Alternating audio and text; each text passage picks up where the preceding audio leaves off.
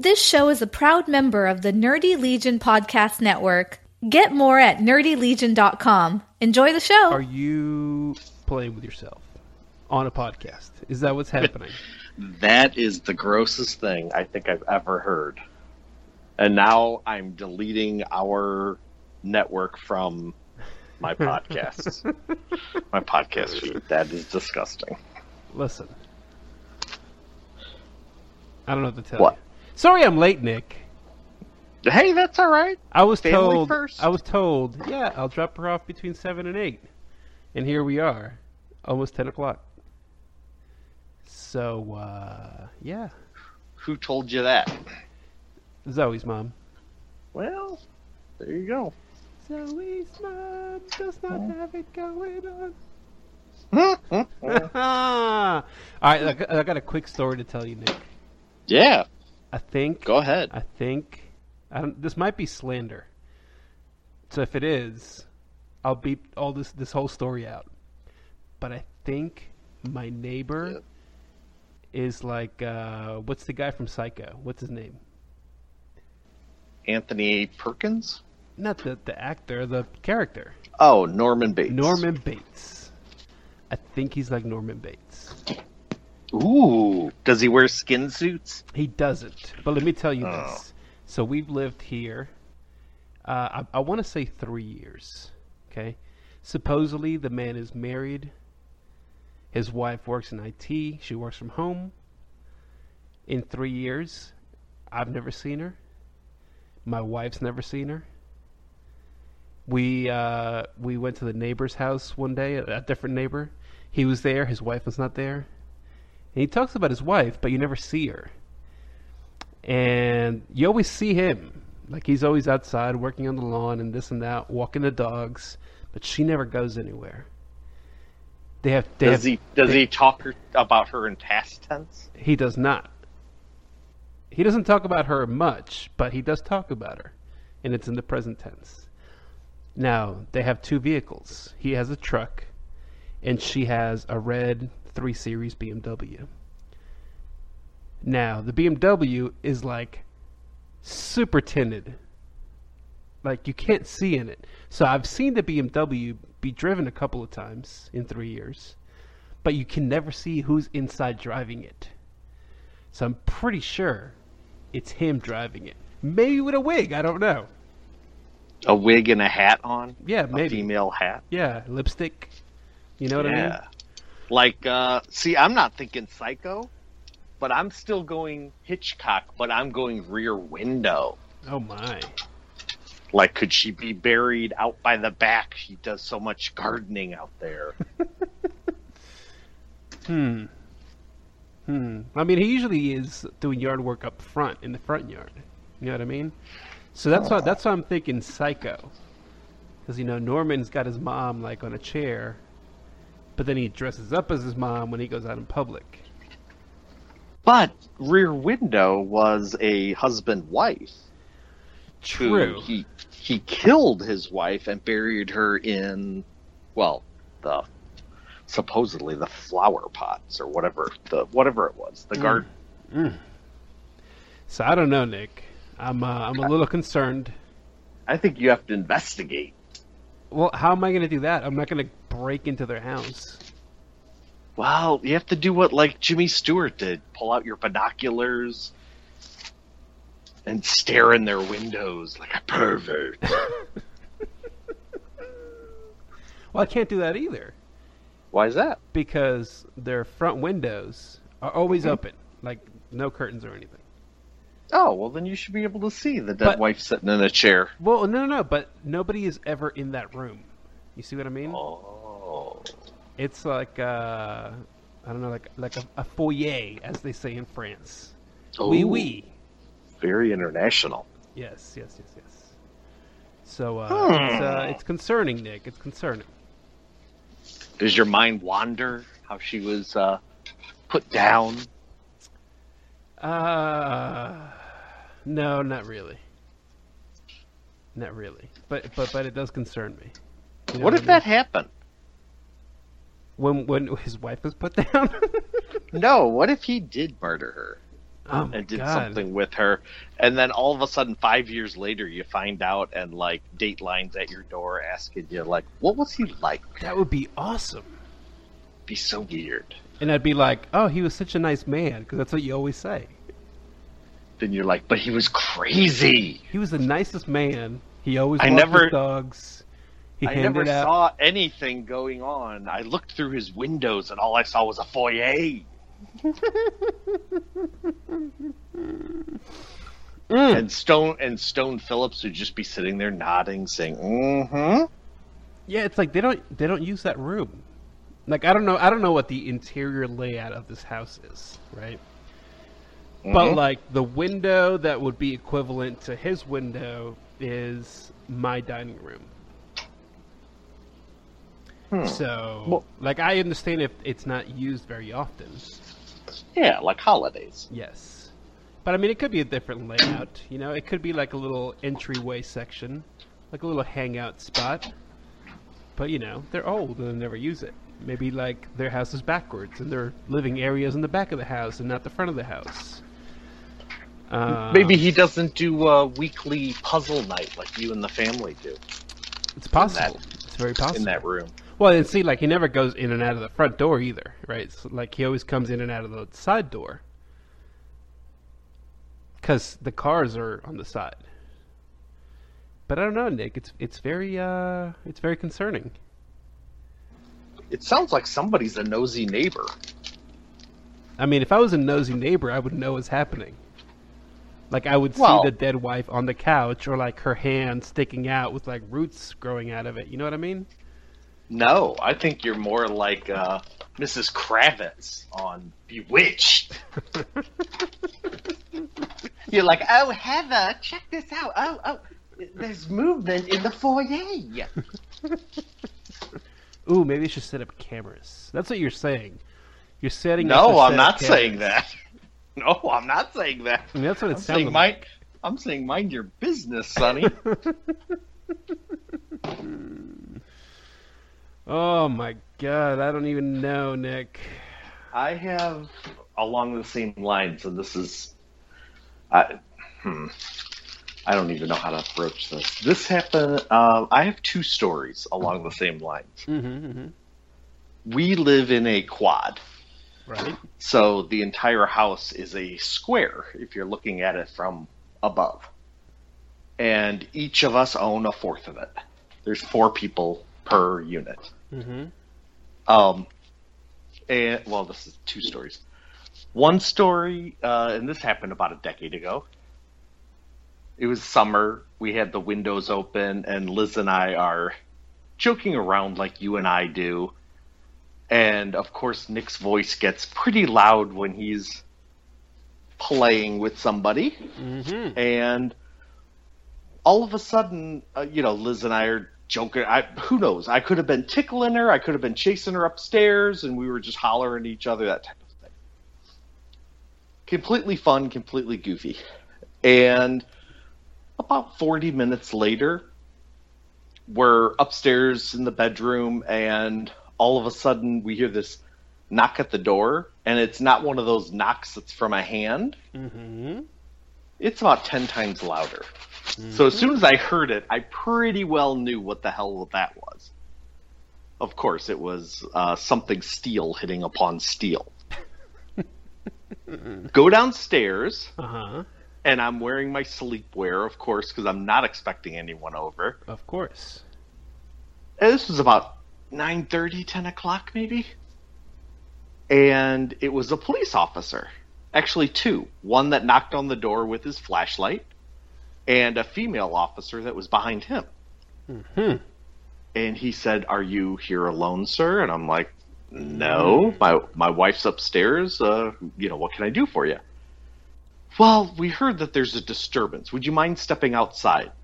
Like, Whoa. again, no problem. And he was, and then he goes, "Do you mind if my other officer goes and checks on your wife?" and at this point, of course, my wife's at like the top of the stairs, and she's like, "What is going on?" Hmm. And I'm like, "Well, there she is. If you want to check on her." So of course that officer goes in to check on her Sure. Sure.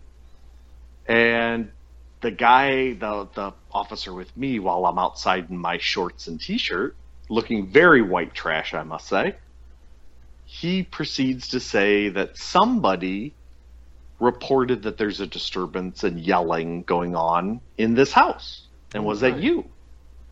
And I said, well, there might have been yelling, but it wasn't. We weren't in a fight. It was me chasing her up the stairs and her yelling because it, we were just having fun. Mm-hmm. And, and he's like, okay, let yeah, just uh, wait here for a minute and you know let me talk to my other officer. And I think they wanted to verify that our stories were right. And you know the female officer is like, are you in danger? Is everything okay? To my wife. Mm-hmm. And then they both checked out the stories and figured out, oh, they're not lying. So I'm like, was this a, a neighbor? Was this somebody that was just happened to be walking by with our windows open and overheard us like hollering at each other and goofing around? Because like Liz hates when I chase her upstairs, Oh yeah. and I guarantee you that's exactly what I did. Was you know she's like, don't do that, and I'm like, I'm gonna get you, something like that, you know. As I chase her upstairs, and I'm like, you know, grabbing at her like ankle and stuff, you know, and she's like, "Stop it! I'm gonna fall! I'll fall back! I'll, I'll knock you out!" And I'm, you know, that it's just something that we do. It's dumb. Sure. So my thought was that our neighbor, that's like right next door to us, Mm-hmm. she must have pulled the Mrs. Kravitz from Bewitched and overheard this and was like, "Oh my gosh, Liz is getting beat to hell," Mm. and, and called the cops. Because I even said, "Was it a neighbor?" They're like, "We can't tell you. We we're not, you know, we're not allowed to tell you." But it was just a disturbance was reported. We were sent out. Mm-hmm. I'm like, okay, have a good day. So that happened. That's story number one. Four months later, we, and I don't know how you guys are, but like spring cleaning hits, and all we want to do is throw out like garbage. Like that's like, as soon as the spring hits, my wife just wants to like dump all the clutter that's in the house and like start over Mm-hmm. just do a massive clean. So I had a company coming that was like one of those like Vincent DePaul like we'll pick up your garbage for you. Like, oh, you're donating X, Y, and Z. We'll come and pick it up. And this was like a Wednesday. I started to bring out all this stuff to the curb, and it wasn't like garbage day, but I was bringing out all these like heavy lawn bags, heavy garbage bags, big boxes of stuff, and just piling it up. I, I just had a massive pile waiting for these people to come. You know, heavy bags of like clothes, you know, that type of thing. Mm-hmm. And I'm just unloading all this stuff, knowing that these people are going to come and take it away. And all of a sudden, 10:30 at night, I'm sitting in here, like, got to finally like, and, and this was like hours that I was doing this, like two and a half hours. Mm-hmm. Took a be- took a shower, relaxing in my horrible white trash uh, sleeping outfit. And about 10, 15, 10.30, I get the metallic rap on the door. Mm-hmm. And and it was, honest to God, it felt like it was Rear Window. Mm. It was a guy saying, there's a report that you've been putting all this garbage at the at the um, end of your driveway. Is there anything that we should know about? And I was like, no, you you can go through and you can have as much as you want. Where it's just spring cleaning. Sure. And they must have asked me about 10, 15 questions. And finally, I figured out, I deducted that a neighbor saw me doing this. They haven't seen Liz around for weeks. and they thought I killed her and I stuffed her into bags and was going to like put it out for like pickers or garbage men to come by and pick it up Oh my. like he was asking me all these questions and i finally figured it out i never asked but i was just like did a neighbor am i doing something wrong officer i'm, I'm having you know st vincent de paul come and pick this stuff up tomorrow so i had to put everything out at the curb no no no that isn't a problem no no no no you didn't do anything wrong and I'm like, who reported me? Was it a neighbor? Was it was it the association? No, no, no. Uh, gee, somebody reported, you know, suspicious activity. Um, sir, is there any way that I could? eh, Are you married? And I'm like, yeah. Okay, are you are you here with your girlfriend, your wife? And and I was like, no, my wife. Oh, is she here now? Like, yeah. And then it was like, I know exactly what's coming. Uh, sir, can can you go and get her? I, I'd like to have a moment with her. hmm And then, like, Liz had to come down, verify that she was a wife, not a girlfriend, or Mhm. a uh, a, woman of the night, or Oh my you know, my god. my uh, my adulteress. You know, like nothing scandalous. So Mhm. I think she even had to show like her driver's license or something. Interesting. And then it's like they never said that, but you could definitely tell as soon as they were, as soon as they threw out the like, "Hey, is your wife around? Could we have a talk with her?" Just to verify that she's actually alive. And I'm almost positive it was the same exact neighbor. Mm. That Uh-huh. is ridiculous. Absolutely. Ridiculous. See, Yep. so now you know why uh, I'm not investigating because I don't want to be that guy. yeah, and needless to say, my wife brought it up to our neighbor, uh, both instances, under the guise of laughing and like, "Isn't this crazy?" And just to let that person know, like, no, my husband and I are doing great. No, you, if it is you, please don't do this. Mm-hmm. Oh, so bizarre. Mm. That's crazy. That is crazy. I don't know, Nick. I don't know. I guess uh, if something happens, we'll find out eventually. You know what I mean?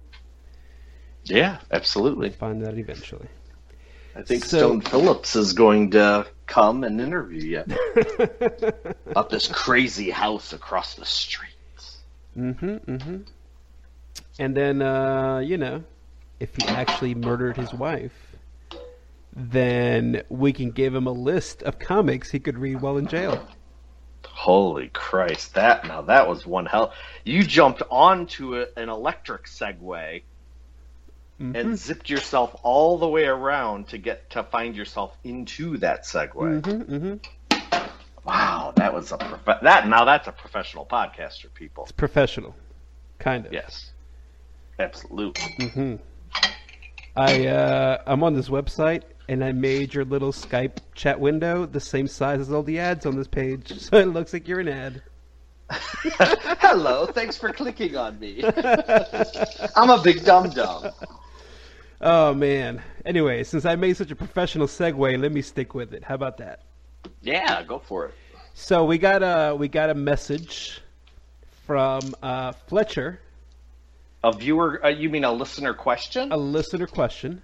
Mm-hmm. Mm-hmm. I think Let's be uh, proper about it because we love listener questions. This is true. So we got a listener question from Fletcher, who I believe is in the UK.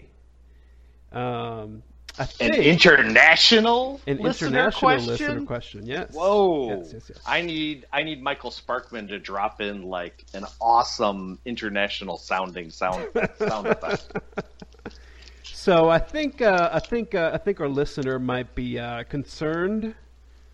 Is my assumption concerned about either uh, maybe uh, hitting the penitentiary? I don't know if they say that in the UK. Uh, the loo. the the old jolly uh, I don't even know. We don't know. Yeah. Well, Ye- all ye of old, our ye old prison. All of our British uh, uh, analogies, uh, European analogies, come from uh, Fawlty Towers Yes, from Doctor and Monty Who. Python and. Doctor Who. Yep. Doctor Who. Absolutely. So, anyways, he wanted to know, Nick, Yes. top top top ten comic book runs you would take with you to a deserted island, or if you went to prison for a long time. Now, I was concerned about my neighbor murdering his wife earlier. I'm concerned about this question, Nick. Why?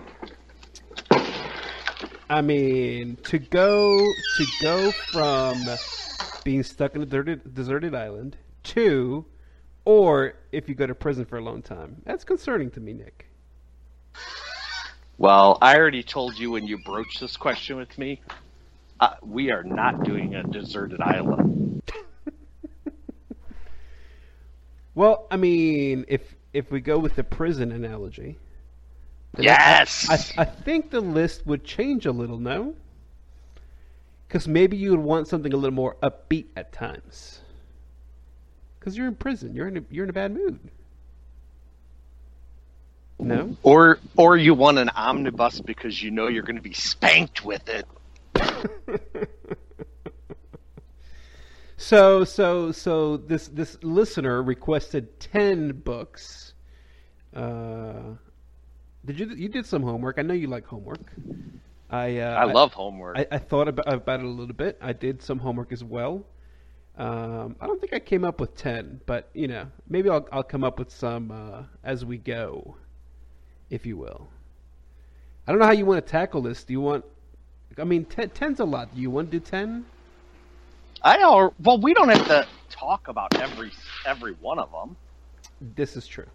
And guess what? If we're we might have doubles, Oh, I So know don't we're gonna have doubles. so we don't even have to worry about that. For for anyone concerned, okay, yes, Nick does live in Chicago.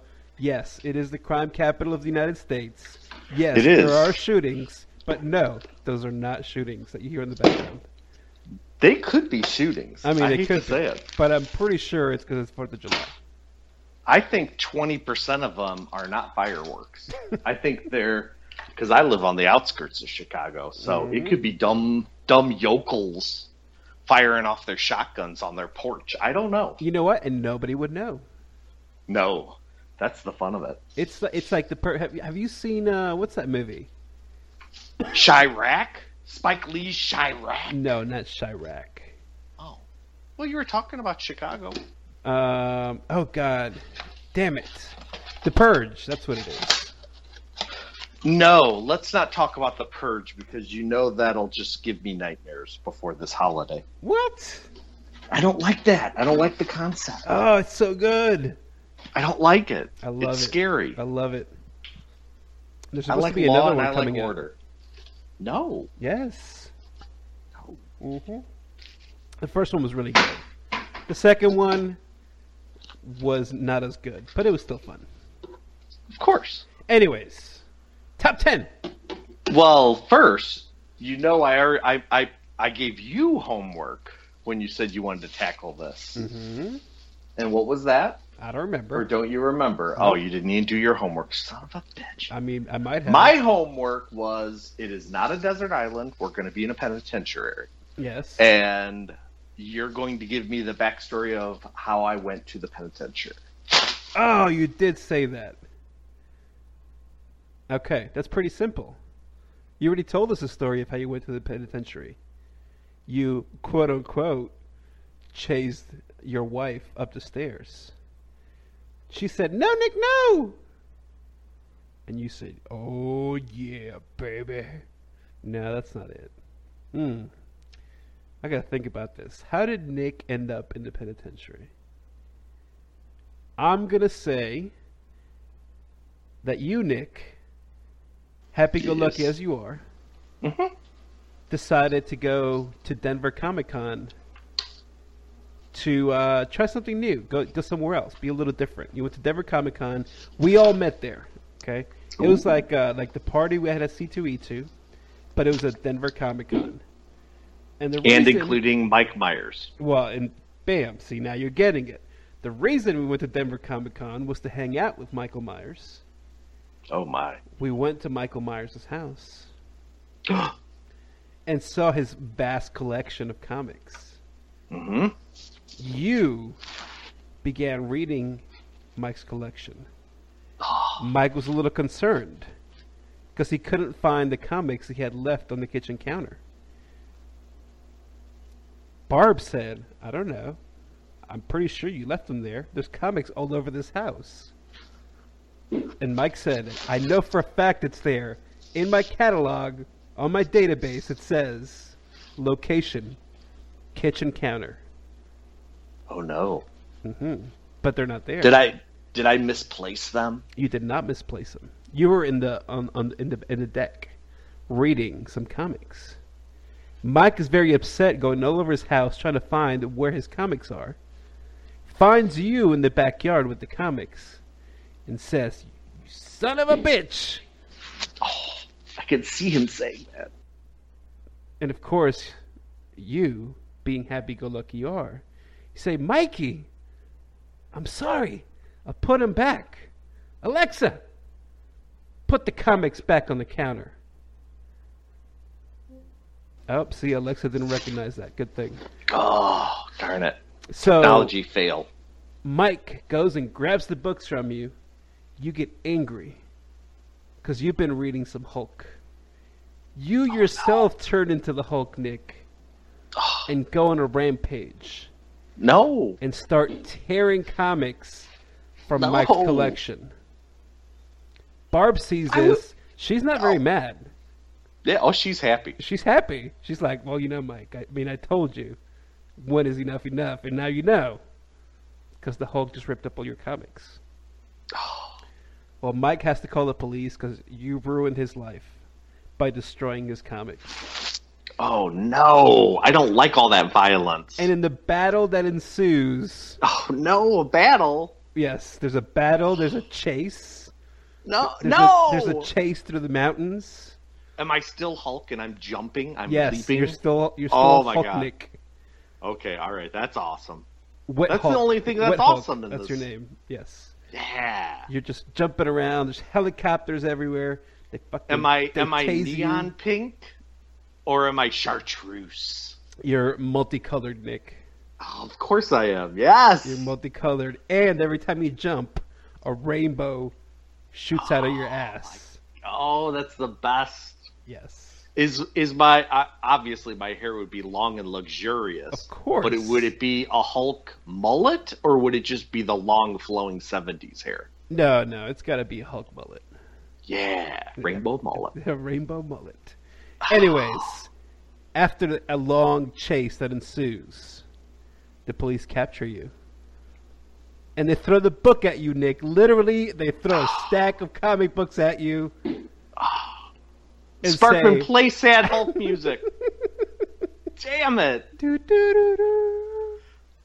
Oh, Doo, doo, doo, doo, doo." dang it. Mhm. And during my court trial, is Barb sitting in the courtroom, not glaring at me, but just throwing comic books away? Absolutely. Thank God. Absolutely. This is enough. Absolutely. And she's baking me pies. She finally has access to her stove, so she's baking me pies and cookies. Mm-hmm, She's not happy about it. I mean, I mean, not Mike's- per se. Not at all. It's very sad. hmm But she does have her stove back. She does. She does. Can't instead of killing Mike, can't. No, you don't kill Mike. Oh, good. Okay. No, good. no, no. There's just the chase. I mean, you got to remember, Hulk, Hulk still has that little human personality inside him. oh, good. Right. Okay. Good. Yeah. I, I don't want to be the raging Hulk. no, no, you're not like Raging Hulk. Oh, good. You've got some. I'm not. I'm not a world breaker. No, you're not a world breaker. You, Oh, you've got some semblance of thought. Okay, good. I'm more of a metrosexual Hulk. Yeah, yeah. You're like uh, Amadeus Cho Hulk. Oh, I like that. Okay, Yeah, there I'll you take go. that. Yeah, Yeah. yeah. But did the thing that pushed Mike over the edge is when I'm looking through his comics, a stack of comic books accidentally falls all over the floor.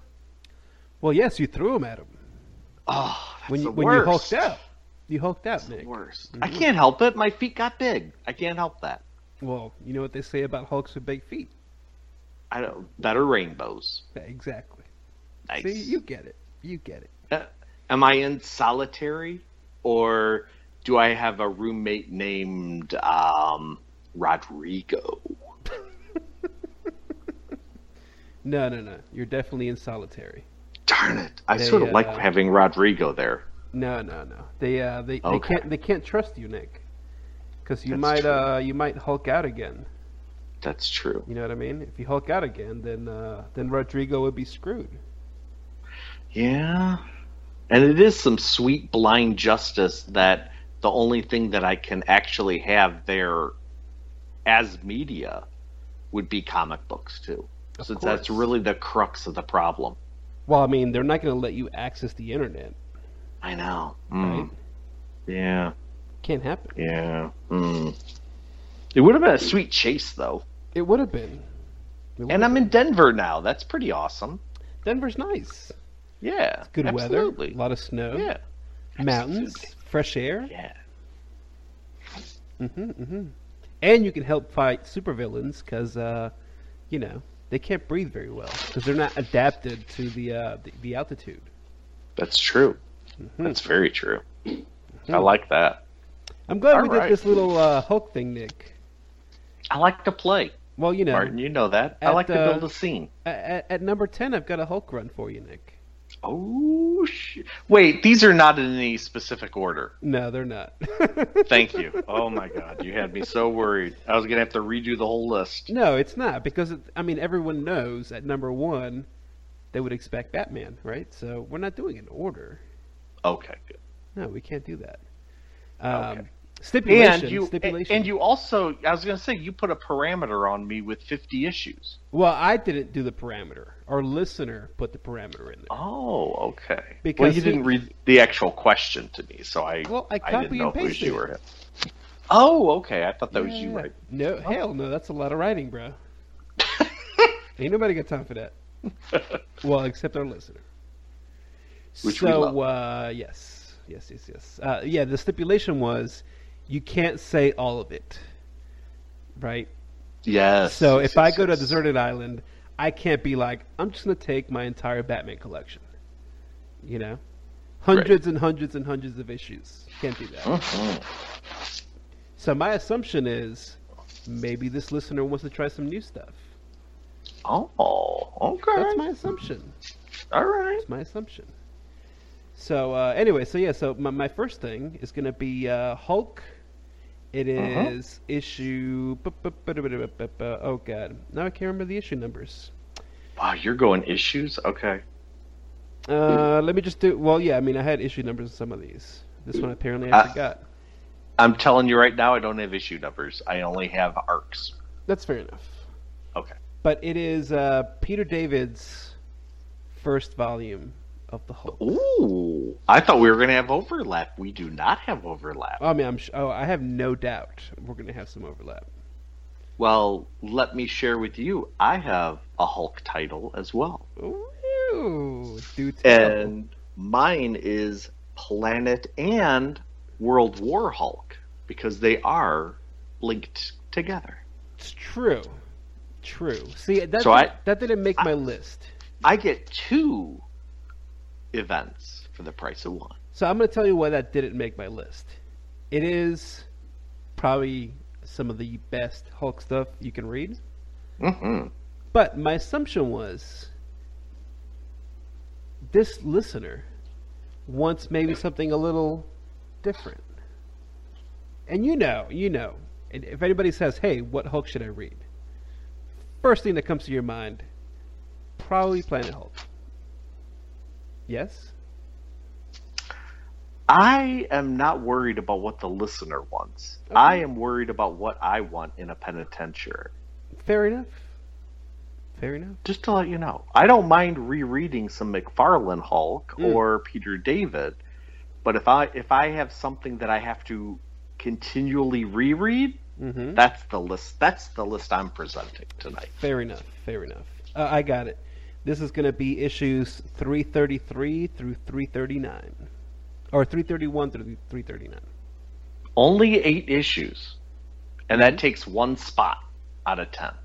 Correct. Oh man, you're not going to have a lot to read in jail, son. You're going to be like Rodrigo, come over here. oh, trust me, there's plenty. Okay, all right. Because once you go past fifty, I'm gonna have to cut a, that. You're gonna have to do some editing. No, no, no, no. That's fine. Okay. Okay. All right, I'll, I'll let you kick off the next one. What's your next one? All right. This this one, when I'm snuggling up with Rodrigo, I need something that talks to the heart. You know what I'm saying? Mm. As well as the head. Which head? All Stars. I'm skipping right past that horrible joke. All Star Superman Yes. by Grant Morrison. It is. Hey, Frank Quitely, you don't get bored with that art. Nope. That's a great Elseworld story. That is a great understanding of the relationship between Lois and Clark and Superman and Lex. It's a who's who of situations that Superman can find himself in and how does mm-hmm. he get himself out of it. And it makes me peel a tear, usually with two issues. And every time I read that freaking book, and I read it every year. So that is a mainstay in my in my ten. Every year.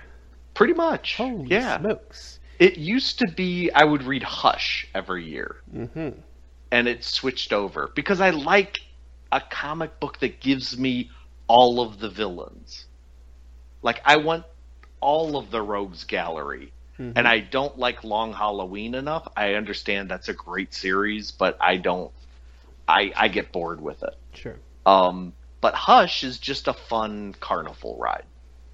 But Wait, now wait, wait. this So, wait, is Hush on your list? No, Oh, okay, good. it- Um, it's also not now- on my list. but now All Star Superman has taken that slot. because Interesting. ev- because every issue pretty much is a standalone, and yet they all sort of connect with each other, and there's a lot more emotional highs and lows on it. so I got to tell you, Nick. Yes. I uh, I also decided I had to include a Superman story. Okay. And originally, uh, I'm going to tell you, I also picked All Star Superman. Um, but, but, but originally, I was not going to. If only I would have recommended it to you, If only. jerk. oh, Oh, but but but Warren recommended it, so now Listen. it's time for me to read it. Warren Hmm. Simon said, "Hey, you should read that." And I was like, "You know what?" He said, "Hey." Yes. And he goes, "Absolutely, I will read that. Thank you, Warren." I said, "Thanks, Warren. I will read that." And then you're like, "Mother effer, I told you to read that." And I was like, A year before. I was like, "Sure you did, Nick. Sure you did." Yeah, but uh, but this was Warren recommending it. Well, He's got he's got good taste. He's got clout. Yeah. Whatever. so uh, originally, I, I had picked uh, Superman Red Sun, which which is um, quite possibly Nick one of the greatest Elseworld stories ever. Not just Superman stories, but just Elseworlds stories. What is a better Elseworld story? Than Red Sun? Yes. I don't know. There might not be one. It has to have the moniker of Red Sun on it. or not, sorry. It has to have the Elseworld The Elseworlds badge on it. Yeah. Uh, I don't know. I got to think about that. Isn't Red Rain? Uh, is Red Rain Elseworlds? Yeah, I guess it is. Yeah, I believe it is. Hmm. Anyways, Red Sun, Good. awesome. Good. But it's but it's only three issues, Yep. right? So to go with your thing, I mean, yes, you you might read All Star Superman every year. I read Red Sun at least once a year, Nice. sometimes more. And it's Uh, not on your list. It's not on my list. It's not on my list. I did. I did pick. Uh, I know it's tough. Well, Nick, it's Mm-hmm. tough, right? So I don't. I don't want to pick like a character, and then just pump out a few, you know, runs from that character. Again, You that- can. uh, I could, but that would Yeah. be that would be boring. That's terrible podcasting. But hey, this is your this is your penitentiary pick. Listen, this is your show, Nick. Okay, if you want me to change it, I'll you know I'll change it. But right now, this is what it is. Hey, I'm following the rules like you presented them to me. So, uh, so I also picked All Star, as you uh, so kindly uh, uh, mentioned earlier. Uh, supposedly, Nick had recommended this to me. If only it was on a, a recorded podcast. If only it was on a recorded podcast. What podcast that might be, I don't know. It, I don't know. It's lost to the times. It is. It is. Who knows? But yeah, who's who's listening to all those but crappy but ones at the but beginning? I, I finally did uh, did read All Star, and it is uh, it's pretty special, Nick. I know some people don't like it. Okay, I understand why. It's Grant Morrison, so it's it's it's No. a little out there. I don't understand it at all. No, I do. I do understand. No, I'm a I'm a huge Grant Morrison fan, as uh, we'll we'll get to here in a minute. That might be the segue, but uh, I'm a huge Grant Morrison fan, and I, I love this run. Some of it I was like, "What the f is happening?" And then I'm like, "Oh yeah, it's Grant Yes. Morrison." So let's just keep going. Can I? Can I? Okay, let me. Uh, let me throw this out. If on that book it said Warren Ellis, I would also read it with that question. but no, how many of the people that are like, "Oh, I just don't like Grant Morrison," i.e., I will not like that book. hmm Like, but Warren Ellis also presents a lot of like high sci-fi concepts. Oh sure, sure, sure. you know well, what I'm see- saying? Like, I think I think it's the baggage of Grant Morrison. Yep. that that hurts people trying to jump on. hmm And it really is a timeless book. Oh yeah, it's great. Well, and not only that, if if you are reading Superman now, or have been the the rebirth Superman, a lot of the stuff from All Star Superman gets brought back up and tied into and tied into the multiversity stuff. So there's also that. So even though this was kind of like, uh, I mean, the All Star stuff was kind of like an Elseworldsy type story. It wasn't Yeah, like what- actually Elseworlds, but it wasn't in ca- like canon. It it should have if they would have had that Elseworld stamp, it would have been on it without a doubt. Yes, Yeah. but needless to say, I mean, after all these years, the stuff in All Star, with what's happening now in Superman, does appear to be canon, which is very interesting when you go and read All Star. Mm-hmm. God, the stuff with Jimmy Olsen on there. Ugh. So good. He's got the uh, the Technicolor dream coat. It made me want to go and read all of those old Jimmy Olsen comics. hmm And I did buy a trade of them just to see like how crazy they are. Yep. And if you think Grant Morrison's crazy, go read Jimmy Olsen. Mm. because that stuff is nutty in the absolute best possible way. Sure. Ah, so what's your next one? Well, I'm sticking with the Grant Morrison, Ooh, and okay. originally, originally, I was gonna pick um, Batman and Robin, Oh, yeah. but I decided to change it. You were very Quitely heavy there. If Very, you were going to do that, very Quitely heavy. yeah, Well, I mean, you can't. Oh, you, before- you can't beat that team. Come on. I totally agree. They bring out the best in each other. And don't you find whenever you're looking at Quitely and he's drawing future fashion, like the Technicolor coat, Mm-hmm, don't don't you wish that like, please tell me that's going to happen in ten years? mm. That people are going to be wearing those bizarro glasses and crazy like patterned shirts and ah so weird. Mm. but yes not batman and robin. You weren't going to have dick as your batman but it is uh, a Batman and Robin story by Grant Oh. Morrison, and it's uh, Batman and Son. You can get that as a trade. It's uh, it's Batman 655 through 658, and then 663 through 669, and then 672 to 675. mm-hmm. Because you know Grant Morrison, he uh, he would give you part of the story and then move on to a different story, and then come back to the story, Yep. and then go to a third, and then come back to the second, and then go back to the first. So that's what this is. Um, I mean, hence why people hate him sure. Well, that's i they're i think yeah I, I think that they don't want they want everything sequentially Yes. And that's not always the case. So anyway, this is, uh, as you can tell by the uh, subtitle of the story, it's when we uh, get introduced to Damien.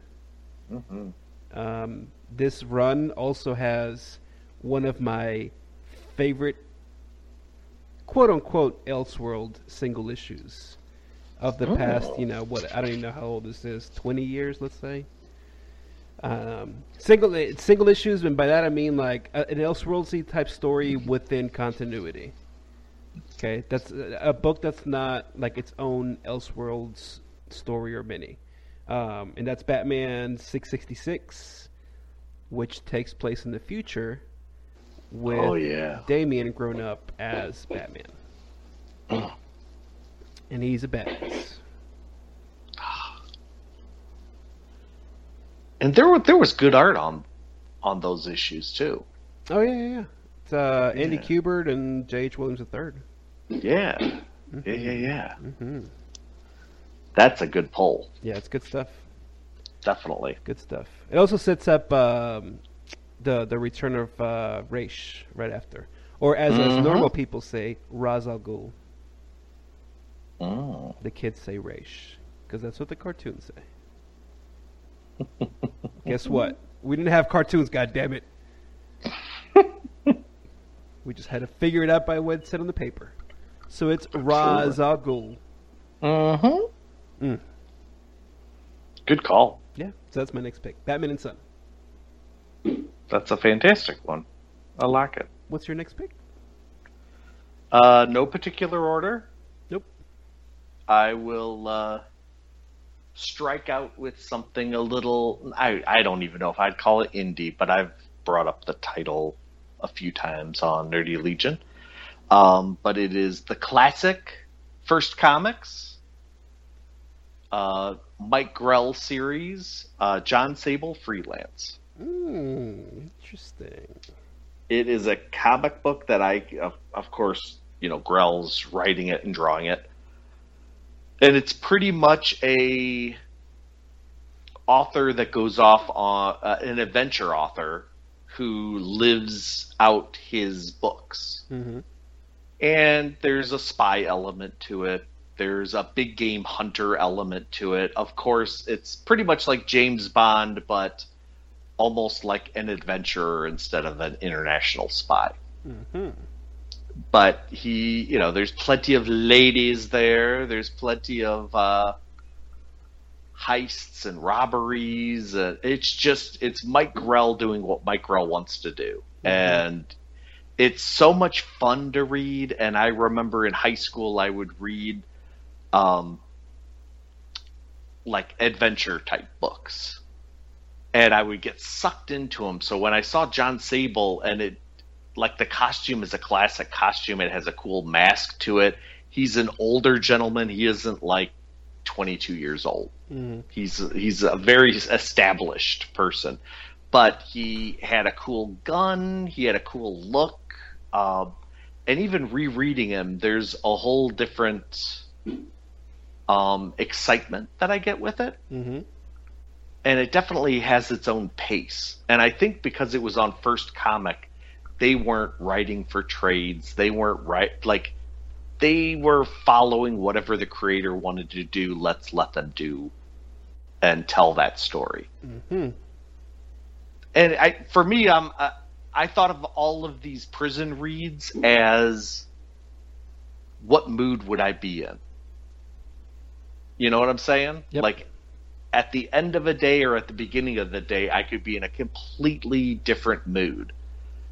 So I tried to throw in as many different genres, as many different looks and feels, depending on uh, what I felt like reading at the time. Interesting. Yes. Well, um, my next one is also an indie book. Ooh. It's uh, it's been it's been around for a long time.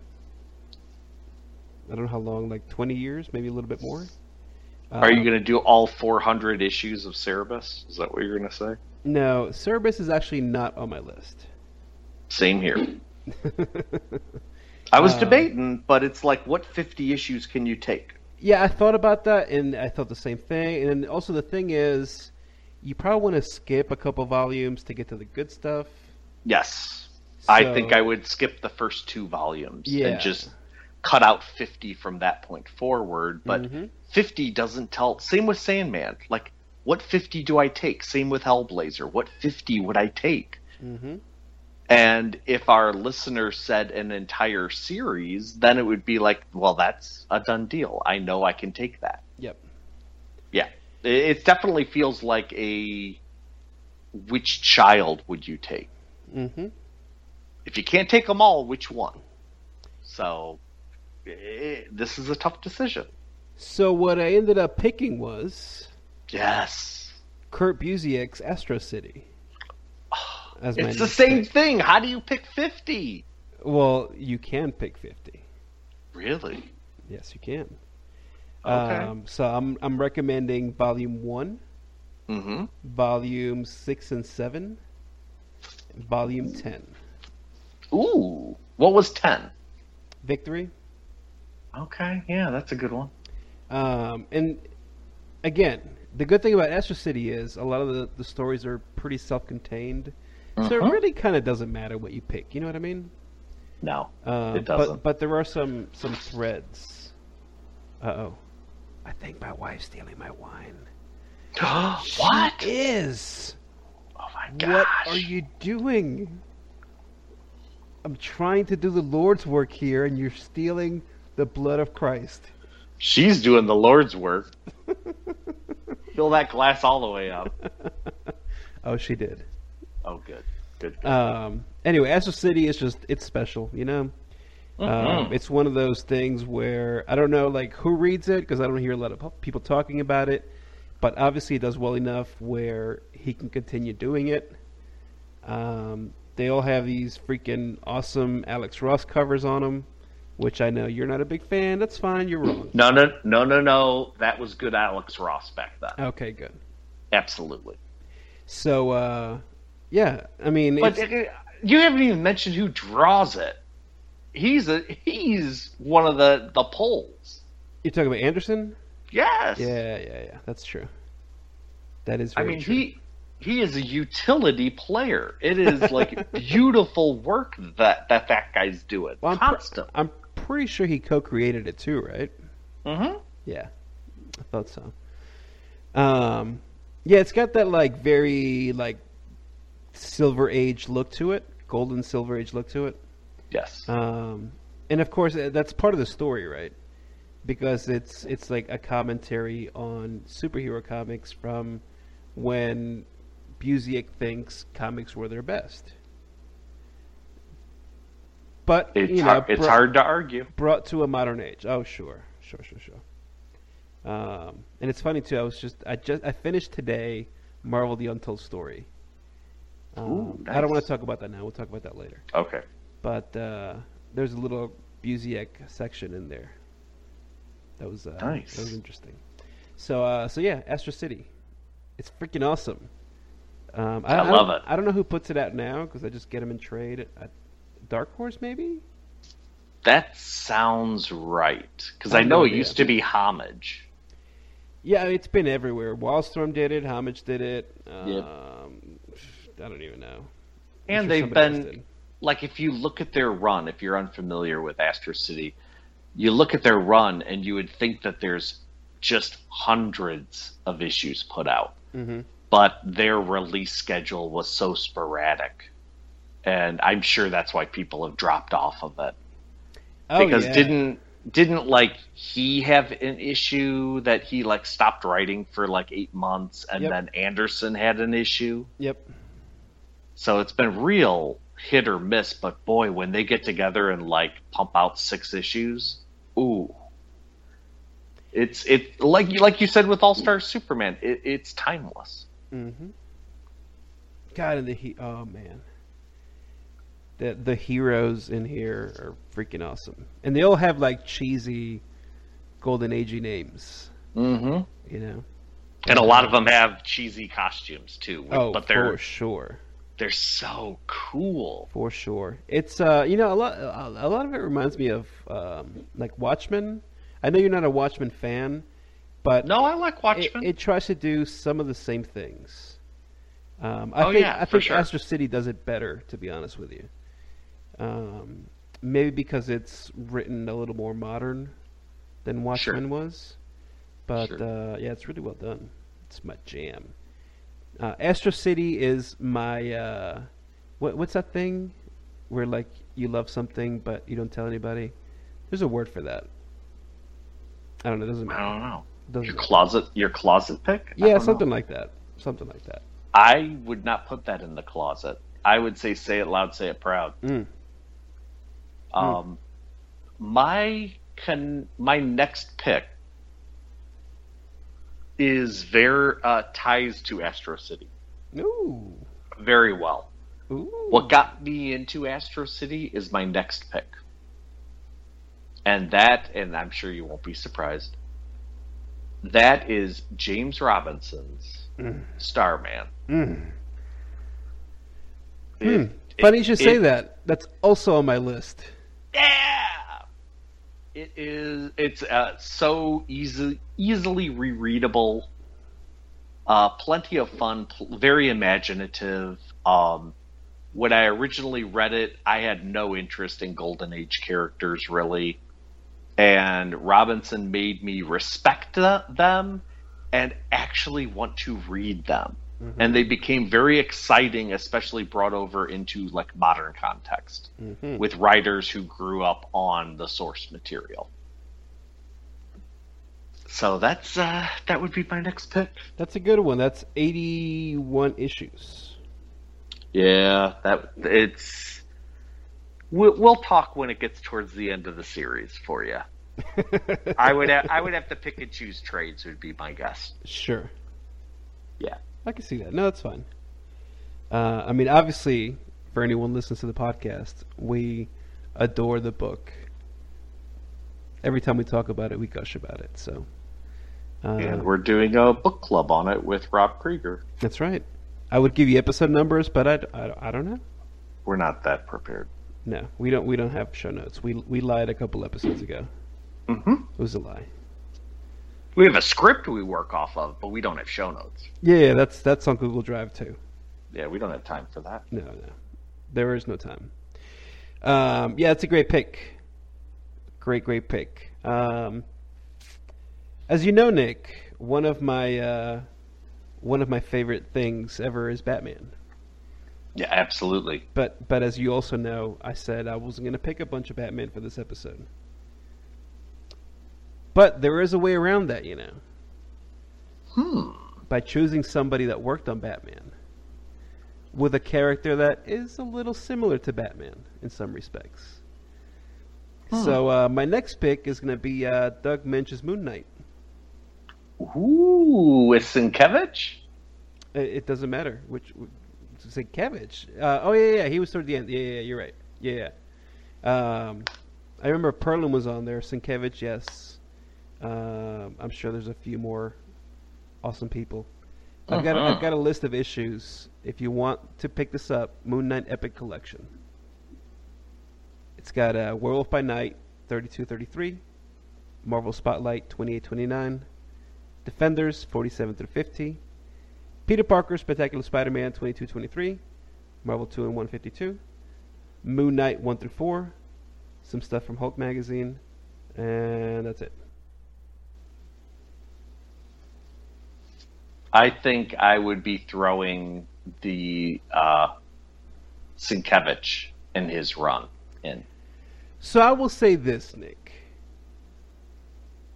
Of, uh, outside of Batman, Mm-hmm. if I had to pick a single character that I really loved, it would Other than Squirrel Girl, other than Squirrel Girl I mean, that's a given. and Spider Gwen, of course, Yes. because I love Gwen Stacy and I love Deadpool and I love uh, mixtures of things. Yeah. So uh, yeah, Spider Gwen is the best, Mm-hmm, and, and and all her offshoots. Um, other than those two, Moon Knight is a character that I, I really really love. Um, even though over the last few years the character has changed a little bit or a lot of bit, um, it's still very interesting because I, I like the the reimagining of it. And uh, you know, this is this is like the beginning. This the, the Moon Knight Epic Collection has all the really really early stuff. Mhm. Um, and I mean, Doug Moench, my God, the man was prolific, and I, I think outside of Batman, he doesn't get a lot of credit for uh, for work that he's done. You know what I mean? No, it's a shame. It is a shame. Um, because he did some freaking awesome stuff. He did uh that Master Kung Fu stuff that he did was really really Oh. good. Oh, buddy, Mm. that that was really really good. Like, it's a shame that that hasn't been pushed out more than just omnibuses. Yeah. Yeah. So yes, Doug Moench Moon Knight picked it up. And to be honest No. with you, there's probably a few other Moon Knight runs that I could pick out of this. Um, but I think the the OG works pretty well. Yeah, it's pretty pretty special. hmm Now, uh, just to unpack a little bit with Moon Knight, do you like all of the transitions that got him to where he's at now? Um, I like most of them. The um, the Brian Wood stuff was okay. Mm-hmm. Um, but I mean, I, I like all of it. Like even the the Jeff Lemire stuff. I know I, I know some people that really like Moon Knight that didn't like the Lemire stuff. Mm-hmm. Uh, my assumption is because it was a lot of the stuff that has been done. When when was that original relaunch? When I say original relaunch, um, oh motherfucker, 2014 maybe. That sounds about right. Because there was a there was a pretty big space between when Bendis grabbed it for ten issues. Well, Bendis had it. Uh, what was that? Late 2000s, Yes, right? but then it went a long time before they relaunched it again. Didn't it? it, it wasn't that long, I don't think. Oh, okay. I, I think I want to say the Bendis run was less than 50 issues. Oh no, it was much less than that. Yeah. Um, but then, like when when um, one of my favorites, Warren Ellis, took over the book, like that's when that's when things changed a lot. Like the Bendis stuff was a lot more typical superhero stuff, right? Yep. Because there was a lot of tie-ins to what was it? It wasn't Civil War, right? What, what was Uh, wasn't it Secret Invasion? Secret Invasion. Um, and then the stuff with with Osborn. What was that? That was oh Dark Dark Reign Yeah, there you go. with Ultron's head. Yeah, I guess I don't remember all that stuff. I wasn't Yeah, reading a lot of Marvel at the time, Nick. Gotcha. Um, but yeah, that But was a little more Bendis- typical superhero fare. Bendis made the heroes talking to each other hmm a lot more concrete instead of just being a little abstract. Well, this was before he would just reuse the same dialogue. Don't. Oh, we're not going there. No. Okay, that's Because fine. Bendis Maleev, they do good runs. They do. They do. Hey, the uh, the new Defenders book's pretty good. I would like to read that.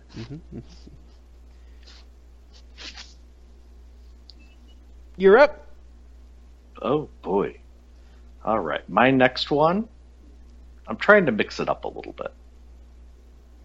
Uh, should I go one that you should just assume is on my list, or do you want to hear one that you probably would never think to be on my list? Uh, that's up to you. I mean, I, I assumed that Starman was going to be. So Yes, of course. yes. Okay. Uh, my next one shouldn't be a surprise whatsoever. It is the omnibus of one of the first DC events to bring me back into I gotta read comics again Hmm. because they're doing something different here. And I was sort of piddling around a little bit. I got a like I was all indie hmm all vertigo and then all of a sudden i started to just dip my toe into the capes and cowls here and there hmm and it was the 52 event Oh yeah. Interesting. Okay. and that one i just fell in love with and it turned me on to so many different artists so many different writers as well as characters that other than like crisis on infinite earth hmm i i would never even know half those characters.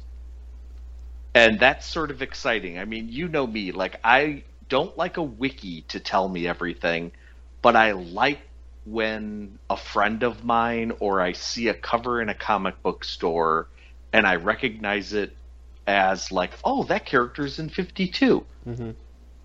I want to read more. I want to do some research on that, and I'll buy that comic book. Like that's how I want to fill up the blind spots of the of like my knowledge base. Mm-hmm. I don't want to go to a wiki a wiki page and read about the character. I want to I want to actually read a comic book about that character.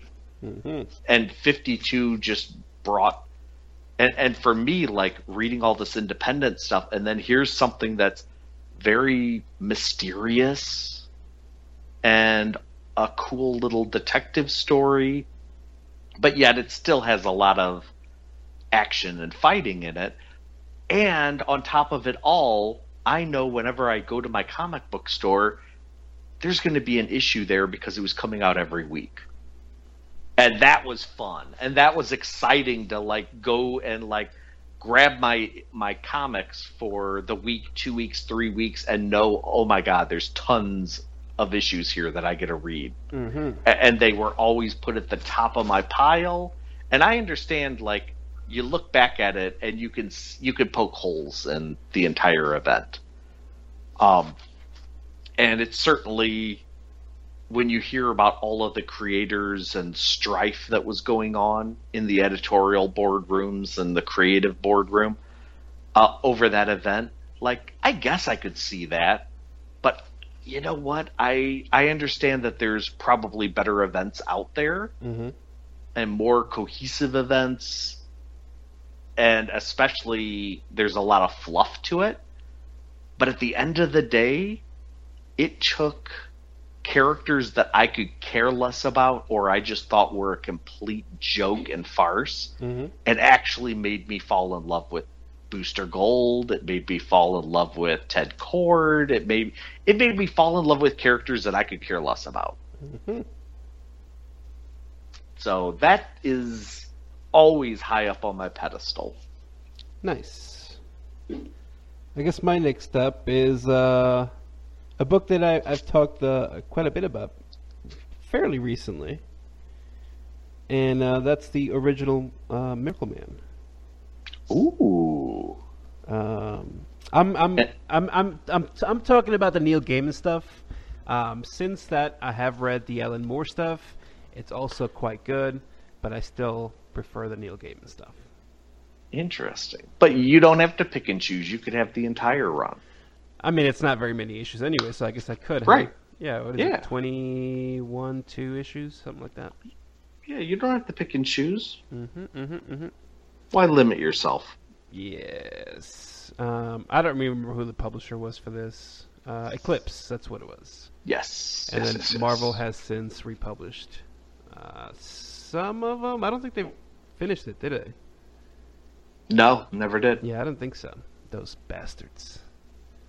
But that's that's a great reread. Oh, it's fantastic. Yeah. It's Yeah, fantastic. yeah, yeah. Um, I mean, especially if you love Alan Moore or Neil Gaiman, like you you see where they came from, kind of, with this book, Without a doubt. Um, and and that's really interesting because you you see the seeds of the crazy shit they end up doing, but before they do the crazy shit, I don't know, man. The stuff the stuff in Miracle Man gets kind of crazy.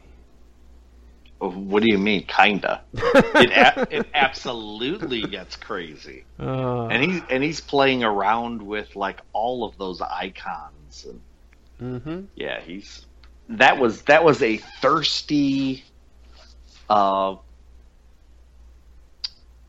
driven Alan Moore, wanting to break down walls, wanting to prove everybody wrong. He just had a chip on his shoulder, and holy crap, he can deliver. Oh yeah. Yeah, Oh yeah. It's, yeah, great call. It's very uh, introspective and self-referential, which I also happen to like quite a bit. You know what's interesting with your list so far? What's that? You have a lot of tip of the caps to Golden Age? Dude, ever since we started reading Starman, that like that's my shit now. Yeah. You're really and granted you like a modern spin on the Golden Age. Yes. But but still you're yeah, really interesting. Mm-hmm, mm-hmm, mm-hmm. Love it. You're up, buddy. Okay. My next one is a you shouldn't be shocked by it. Um it's by two geniuses of comics, in my opinion. Wait, we write comics? And I am talking about a comic that I didn't even know really anything about when I went into the comic book store. And it so tickled. Like, me and my brother, we would buy comics. And my brother was not into comics as much as I am, um, even back in the day. And we only had a certain amount of money. And there were only two titles that I can think of that we actually both bought, even though we lived under the same roof. And why am I buying it? I could just be reading yours. But it was one of those comics that we had to both own Mm-hmm. Because we just for the rereading factor alone. Like if my brother went away to wherever, I want to make sure I have my own copy of this. Sure. So I'm all, and I know it went way past 50, but I don't even care if it's the first 50 issues. But it is uh, Wolfman and Perez New Teen Titans. Mm. It's such a thrill. It's still so ener- you want to see energy on the page, you can flip through that the first two omnibuses and you see it. And it is not written in a like I go back and I read like X Men omnibuses, Mm-hmm. and maybe it's just me, but boy, are they stuck in like a time period. and granted, so, and I'm not saying Teen Titans is not. I'm not saying that whatsoever. But Wolfman wrote a lot less and conveyed a lot more. But maybe that's just my issue with like Louise Simonson. Like maybe that's like th- there was a lot of words on the page Mm-hmm. and Wolfman just wasn't. But then again, you also have George Perez's artwork to stare at and drool over. That's a good choice. Yeah, I think uh, I think a lot of our older listeners would definitely agree with you. I think a new listener could pick it up and and thoroughly enjoy it too. Oh, I'm not disagreeing with that. I mean, granted, you're going to see stuff that's just like, oh my god, that's so outdated. But artwork wise, I I don't know if you can find something better. You know, I think that was one of the uh, like the top selling comics ever for a long time. Hmm. Well, I hope they backed up the Brinks truck, and I hope those two are sitting very comfortably. They they deserve it. Mhm. How about you? Uh, I'm gonna What's your go. next? My next one is uh, a book that I'm currently reading, um, and I'm just gonna. I'll just do like the first 25 issues. I, I'll say. Um, if you had to pick a mutant, my favorite mutant, Nick, hmm who would that be? Gold balls. All right, my second favorite. Um, Deadpool. You are the worst at this game. What? I'm, I'm. Hey, I know your love. Do you? Because you guessed wrong twice. Okay. Uh, I'll be serious now. Gambit. All right, you're you're fired from this podcast. Where's Ronnie? Ronnie's my new co-host. Should I say Um, Wolverine? Maybe like Wolverine when he first came out. Absolutely. Uh, When no- he when he was still five two. yes, when he was still five two, Yes. and yes. we didn't know where he came from and all that stuff. Mhm. Yeah, Mhm. that was awesome. No, Nick, Emma Frost is my favorite mutant. I know she's your jam. She is totally my jam. It's uh, a little ridiculous how much of my jam she is. Mm-hmm. anyways, one of my all-time favorite X-Men books is actually not the X-Men. Ooh, It is Generation X. interesting. Uh, yep. Chris Is that Lo Lobdell and Bachalo? correct? Nice. Correct. Uh, it, this book came out kind of like uh, at the perfect time for me because I, I've always loved the X books. Um,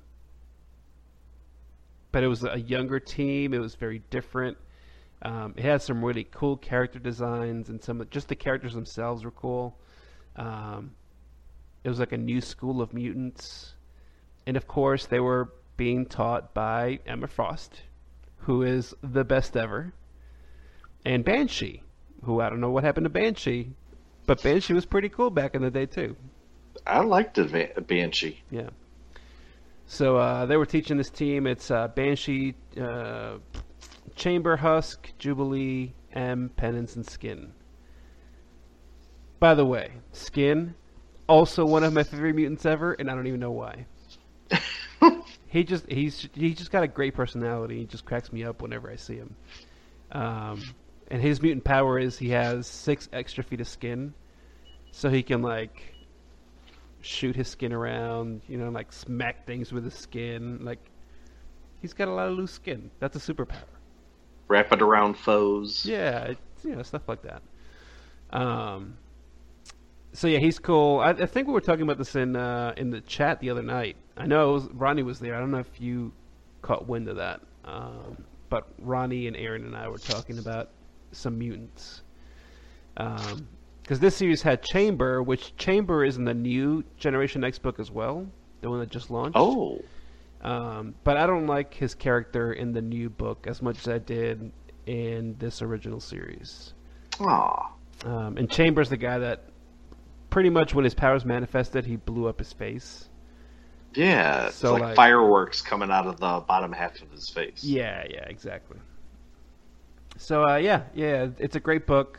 Um, it's a little, it's a little teeny at times, but uh, doesn't mean it's not any good.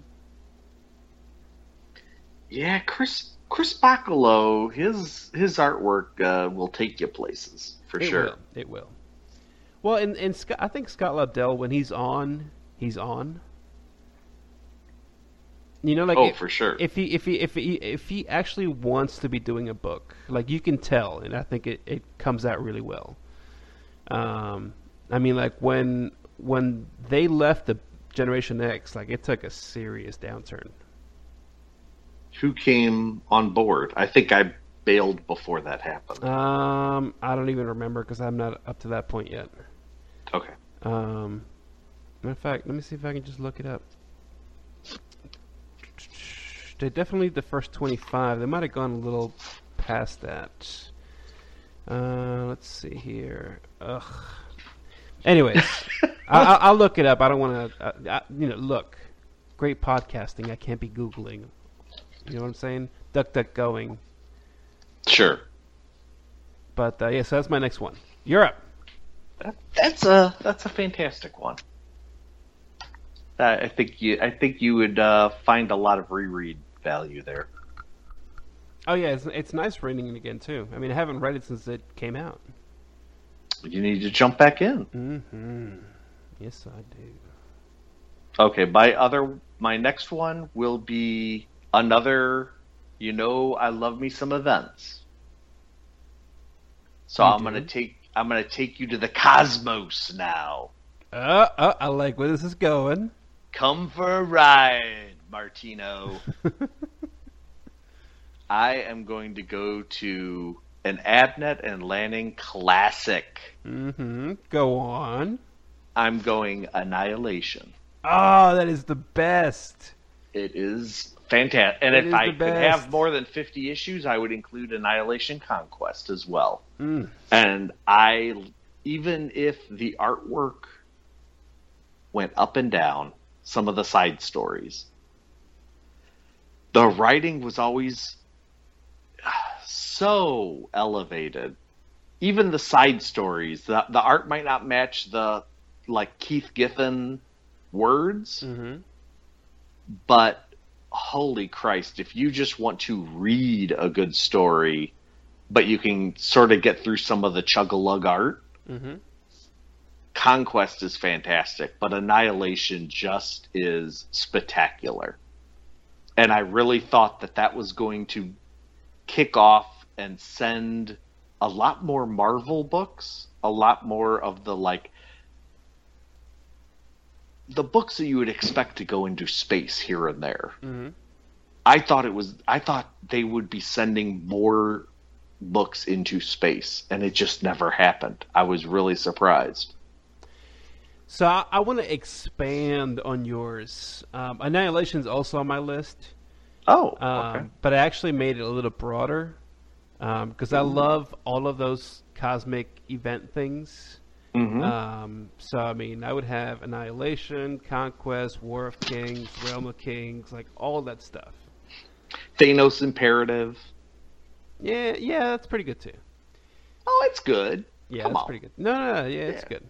Uh, I, I would I would bunch all those into one, um, and I think that would last me quite a while on this uh, prison cell slash deserted island. I'll be honest with you. I would even do that. It's so good to the listeners that haven't even touched that. It's so good. I would like give up a couple spots to have Mm. all of all the offshoots, all of the like when Abnett and Lanning when they were in space together for how long was it? Like 5 years, 6 years? At least, yeah. it was good god nothing could touch that it's it so good so I, I think i could easily scratch a couple of these other books off my list to be able to get everything there Mm-hmm. yeah good choice Mm. Mm. All oh of them. shout All of them. get them. get them all to me Keith Giffen was on this. Oh God, i know I want to go back and read this now. you can it's very easy I can. It's it on my bookshelf.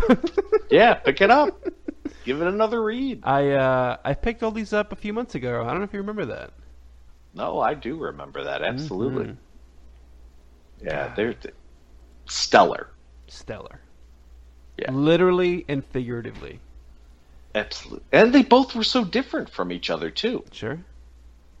But Sure. wow, did they go places. So, um, as you know, Nick, as Mm-hmm. you know, um, I, I, I happen to uh, be a little bit of a Geoff, Geoff Johns fan. I don't know if you knew this, but Oh, but. I, I do like me some Geoff Johns. In Buddy. particular, the uh, gigantic Green Lantern run Ooh. that he had. Hang on a So, sec. so where are you starting this? Because you can't take all of them to prison, I mean, I could. but that's not how we're playing this game. I mean, okay. Let, let, let me see how, how I can pick this. That's tough. So I'm not, I'm not going to go all the way through. Sure. Um, so we got to start with Rebirth. Not not Mhm. Rebirth now, but I mean like Rebirth from whatever year that was. Green Lantern Rebirth. Green Lantern Rebirth. Mm-hmm. When Geoff Johns brought Hal Jordan back and uh, made Green Lantern great again. You know, Trump wants to make America great again. Listen, take a page from Geoff Johns. He knows how to make things great again. Geoff Johns for president 2020. Um, I guess well, I mean, I'll, I'll just start with that one, and go as far as you'll let me. I mean, I don't even know because all everything that he was doing at the beginning, all, all the books that that was the one thing. So I've complained before about too many books tying in together with events at times. Uh, the one thing about Green Lantern is, for a very long time, all the books were tied into each other, even when it wasn't officially an event. Right, so all, all this stuff led to like uh, Blackest Night, Brightest Day, all that crap. Um, and That's if, what I want to know. of course, at that point, they were definitely tied in. But even at the beginning, Green Lantern, uh, the Lantern Corps, the Sinestro Corps, all that stuff was tied in together. Uh, it- Sinestro Corps War. yeah, it was really special, Nick. It was. Really, I really special.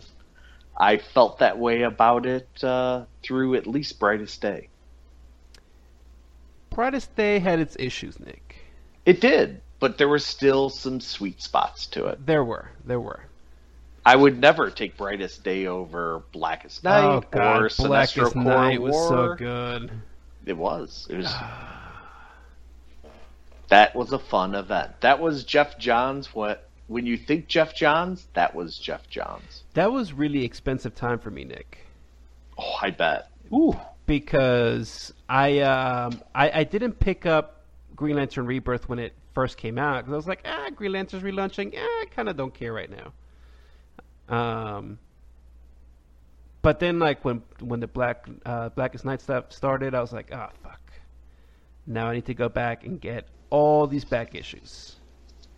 And let me tell you, at that point, Green Lantern was hot. For me, it was Sinestro Corps War. Yeah, Sinestro Corps was great. As soon as I read that title of that event crossover, whatever it wasn't an event, it was a crossover. It was a crossover. or a series event, I guess you could call it. Um, but as soon as I read that, I was like, that is such a neat image in my head. Mm. Like Blackest Night doesn't tell you much. Sure. Sinestro Corps War, that tells you exactly what the hell's going on. and as soon as I saw that cover for the first issue, I, I was in. Absolutely in. Mhm. But when I saw like the cover for Rebirth, I was just like, okay, they're relaunching. Hal's coming back. Like Yep. it just did not wow me. It was Sinestro Corps War that was like, oh, that's a punch in the gut. Mm-hmm. Yeah. Yeah, and Sinestro's a great fucking villain too, man. Mm-hmm. Mm. And don't even get me going with Lex and the colors and Mm-hmm. Lex becoming a lantern. and- Mhm. oh, good God, that was fun. I even Mhm. had I even just to let you know my my green my color as a lantern. I had I also had a shirt of it. It was the light blue, of course. Oh yeah, what's the character's name? He was the best. He was The little white Sky- alien. Skywalker or something like Yeah, that. so, something like that. Saint something. Yeah, yeah, Saint Walker. Saint Walker. There you go. Oh Yeah. God, yes. See, you are my spirit animal, Nick. But good poll, dude. I might have to put back some of my choices because now I want to read that. Because he had a good run on that. Oh I mean, man, like, he was on there forever. Yeah, and they were all high quality Mhm, stuff, man. mhm.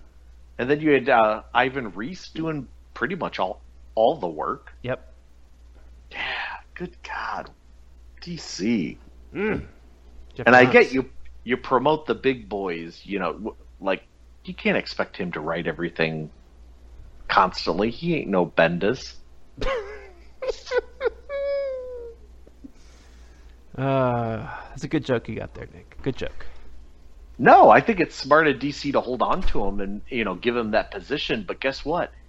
He even when he took it, he said, "I'm not going to be writing as much." And ooh, absolutely that that prophecy came true, and I've been sad for it ever since.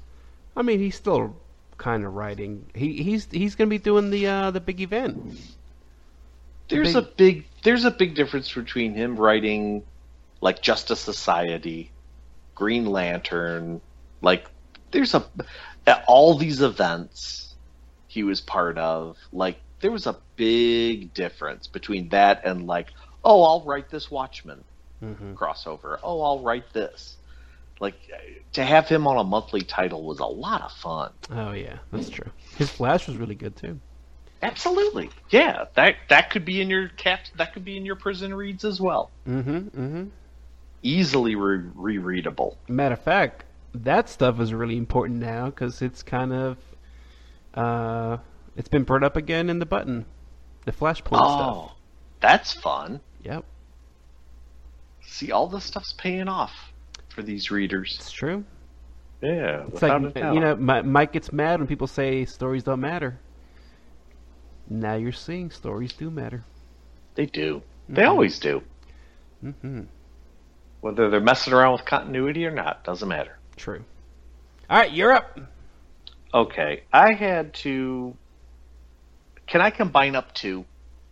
Sure. It'll speed this up a little bit. I mean, it's your who show. Cares?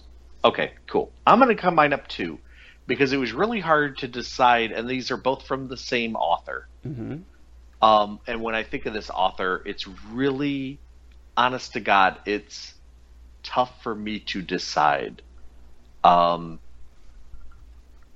and if you go back and look at my list, my favorite character isn't even on this list because I don't know how to only choose 50 issues of Spider Man. Don't know. No clue. No clue. So guess what's not on my list? Spider Man. Wow. But on this list is an author that I feel the same exact way. How do I only choose 50 issues of his writing? How do I mm-hmm. do that? I I don't know. I honestly don't know. And I almost didn't put him on my list for that that exact fact. Well, I finally just said to myself, I need to have him represented and once I put one title down, I put another one of his books down and that's Jonathan Hickman. And I'm putting down East of West from Image, Oof. Yes. Uh, which is an amazing uh, story of the Four Horsemen of Apocalypse, future tale, but set in a Western environment. Mm-hmm. and it's I, I just I just love it, and I can read that book, and there's parts of it that Hickman's not spoon feeding you. He expects you to know stuff. Of course, I'm reading. By the time the next issue comes out, I probably have put another 120 comics into my eyeballs and brain that I don't remember every nook and cranny of the last issue. So it forces me to reread issues. It forces me to reread arcs, and having 50 issues would be fantastic because then I could just go back and reread everything Yep. front to back, and I would love it. I, I would love it, but I like the way it's just dripping out to be right now. I think East of West is probably the best book that Image puts out. Ah. No, that's not a that's that's not a, a question, Nick. That's a fact. No, I'm trying to think of when East of West was originally put out. I think that might be true. So for me, for me, best two Image titles is uh, East of West and then Black Science. Wow. Interesting. Even though they changed artists Yep. and colorists? I don't care. Oh, the the color in Black Science, the new colorist is just raping my eyeballs. it is it's an assault on me. I hate it. I just hate it. I did a complete 180 on it. Yeah, you you can't go from uh who was it? Dave Stewart to that color, that flat colorist that they have on it now. It's just disgusting. I don't mind it. Okay. Well, hey, to each their own. I would say the Rucka. I would say Lazarus. And Ooh, Lazarus is really good. I would say that and East to West are both the same. Like as soon as those stories get done and you might have two omnibuses you have to read, but as soon as that entire tale is told, that's going to be th- both of those are going to be books that you can just reread constantly and Mhm. always find little nuggets. Hmm. But my other Hickman book, just since I'm jamming one writer, two books. My other Hickman book is not Secret Wars. I know, Mm. surprise, surprise. It is, for me, one of the best sci-fi books put out in the modern age. Odyssey. Oh God! Damn you! How dare you? Get out! Get off my podcast! Uh, you don't like Um, Odyssey? Odyssey was pretty good. No, it's good. It's all right. But mine is uh, Hickman's run on Fantastic Four. Yeah, I knew they were going to say that. Yeah, it is not. It is the first family of Marvel. To be honest with you, I never really understood Fantastic Four until Hickman's run. Hmm, interesting. Okay. I never saw Sue as an equal. I never saw why she would hang out with him, why she wouldn't go with Namor, why like she was such a misunderstood character. And the dynamic that Hickman brought to every character and made them their own character and yet dealt with like fantastic sci-fi concepts and fantastic technology concepts and if you listeners if you haven't read the first arc from hickman uh, hickman's fantastic four run Mm-hmm. do yourself a favor go read it within the first issue it sets up the entire run and it's on a posted note in Reed Richards' laboratory that says, uh, like problems, whatever it was, sixty-seven, solve everything. And it's and to me that tells you everything you want to know about the brain of Reed Richards. Like he's not thinking about solving a disease or a plague. He's thinking about solving everything. Like that's that's his puzzle that he mm-hmm. wants to work on. And it was it was just fantastic. The the whole entire thing when they when the story that jumped into the future and the thing in the story uh Hickman made it made it out that since the thing could turn into Ben what was it once a year Mm-hmm. that while he's the thing, he's not aging. Right. So he he goes through the death of the Fantastic Family, and he go like, but he's only aging a few years for the centuries that have passed, because he's only aging one day a year. Mm-hmm.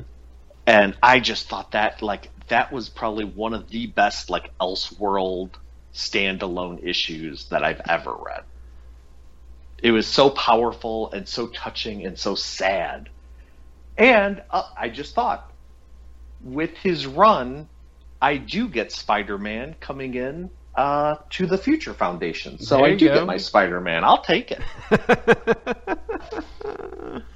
I was thoroughly expecting some Spidey. Yeah, you're not going to get it. Mm, I, honest to God, I got cold feet. I could not decide which one. I, I couldn't. And to be honest with you, I could leave a spot and just like ask you, hey, just choose 50 issues. Because I could literally close my eyes and do 200 to 250 done. Mm. Like I can reread that stuff constantly. Here's the thing, Nick. You could you could have done that because uh, I'm I'm gonna make my next pick. I mean, I'm gonna pick a book before you get upset with me. But my next pick is not a book. Huh? It's a it's it's a writer, Interesting. and this writer is someone that has been coming up quite a bit over the last few days. Oh? Chris Claremont. Um, so I'm gonna I'm gonna go ahead and I'm gonna Oh. go ahead and pick a book so people don't get upset. Um, I'm gonna pick two actually, um, either X Men God Loves Man Kills or X Men The Dark Phoenix Saga. Um, but there's there's so much like so Claremont pretty much ran the X family for years by himself, by his damn self. Okay, they'd be like, "Hey, want to launch a new X book?" And he'd be like, "No, no, no. You can launch it. I'm gonna write it." Okay, uh, and they were all freaking fantastic. Like, obviously, his X Men run is what he's known for. Um, but he did uh, he did that Wolverine book with Frank Miller, which was freaking awesome. Um, Excalibur, the, the the British mutant team, was freaking awesome. Yeah. Um, he did New Mutants for a very long time. Like, the man was prolific. You know what I mean? Yeah, between him and Peter David, holy Christ, if they had runs on books. Yep. Well, and John Byrne.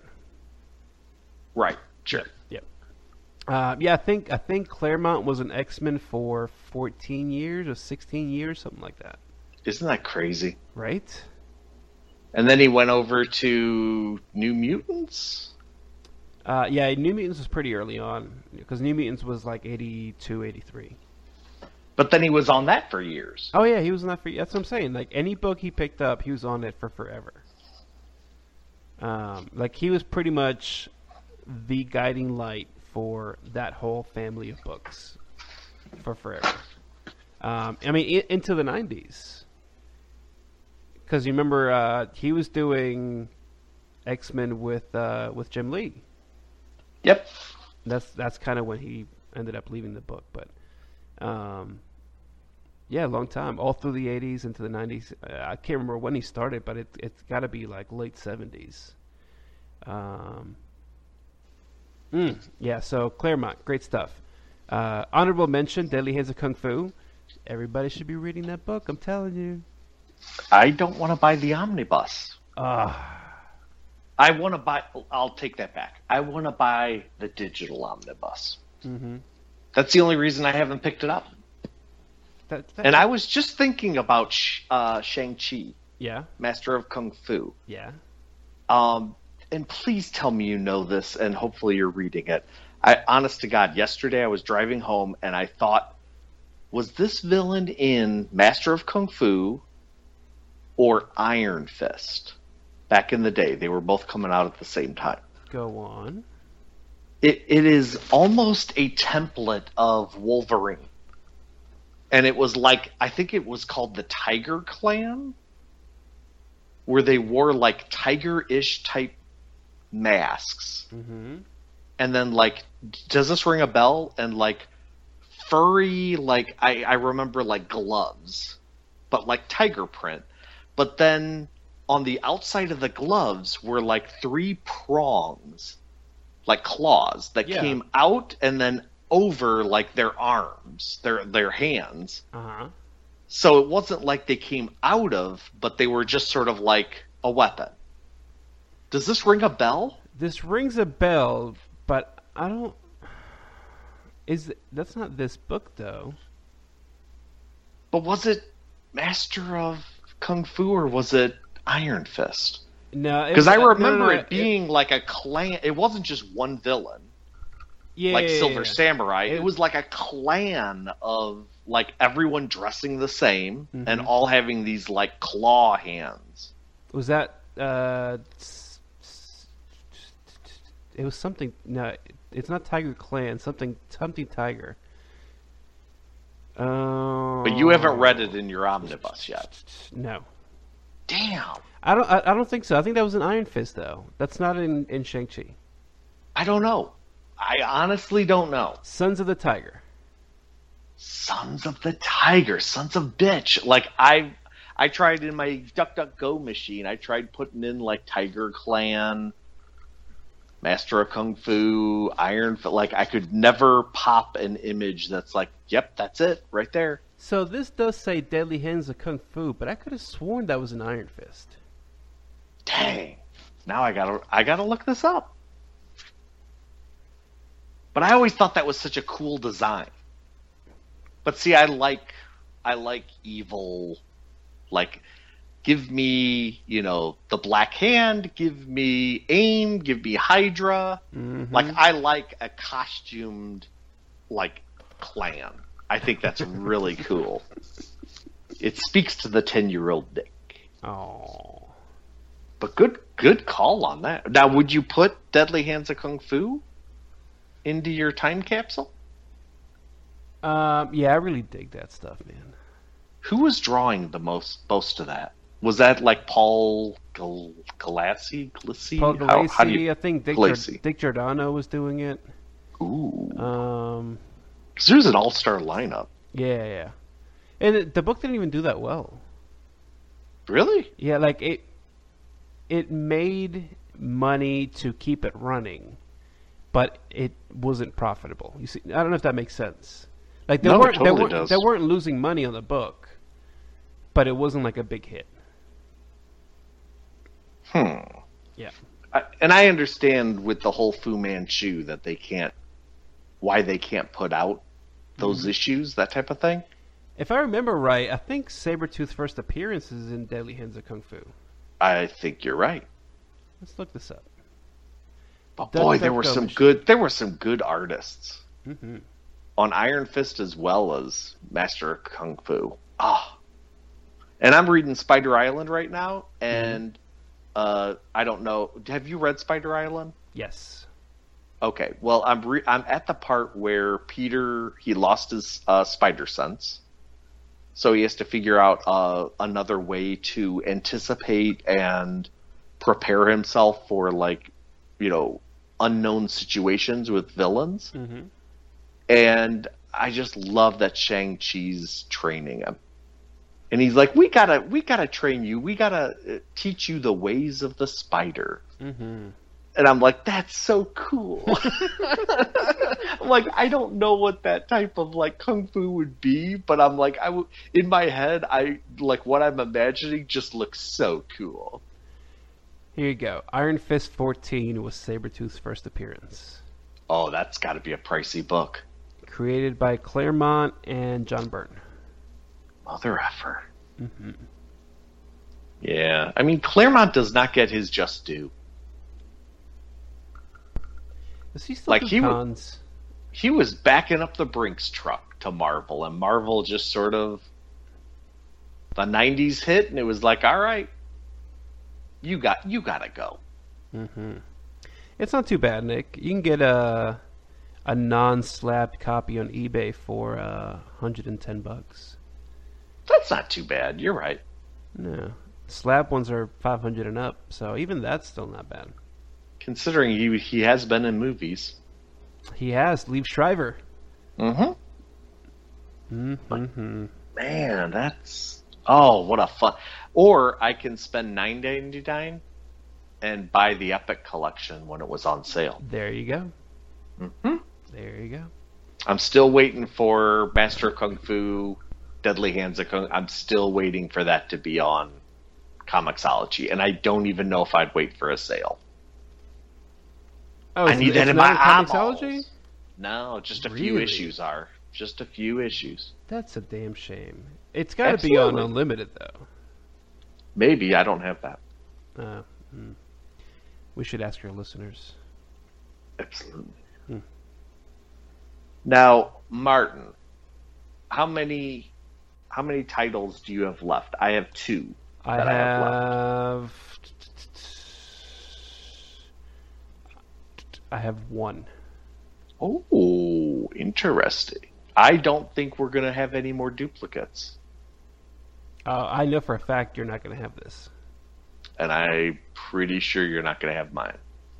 Go on. Um, I will give you the book that. How say it? Um, the book that I tried to get your podcasting wife into multiple times and has failed multiple times. Mm-hmm. and I'm just going to grab 50 issues because I don't care where I start, where it ends. No, no worries. And that is Ed Brubaker's Captain America I knew it. Mhm. I knew it. Because I already reread those constantly. So I have no problem just picking out 50 issues and going. Mm-hmm. Sometimes when I see them in quarter bins, I'll just buy them just so I can have a shitter read copy. Just keep that right on the toilet. Oh man. And I don't even care if I'm starting at part nine. Doesn't matter. You know what? It's I'm, all good. I'm gonna I'm gonna add another book to my list. Oh, all right. Then what's I- your I've next one? Uh, well, I mean, my next one's gonna be uh, Planetary, of course. Uh, Warren Ellis, John Cassaday, um, which you and I have talked at length about hmm uh, on, on this podcast. Um, honorable mention authority, yes, of course, but uh, I think I think Planetary is like the the culmination of all that stuff. Planetary hits a lot if you're mood reading. It you can read any one of those issues for any mood that you're in. Yes. Yes. And I don't even know how many issues is it? 27 issues. Yeah. 27 issues. So it's not even that much. But you can also get a good Batman story in it. Mhm.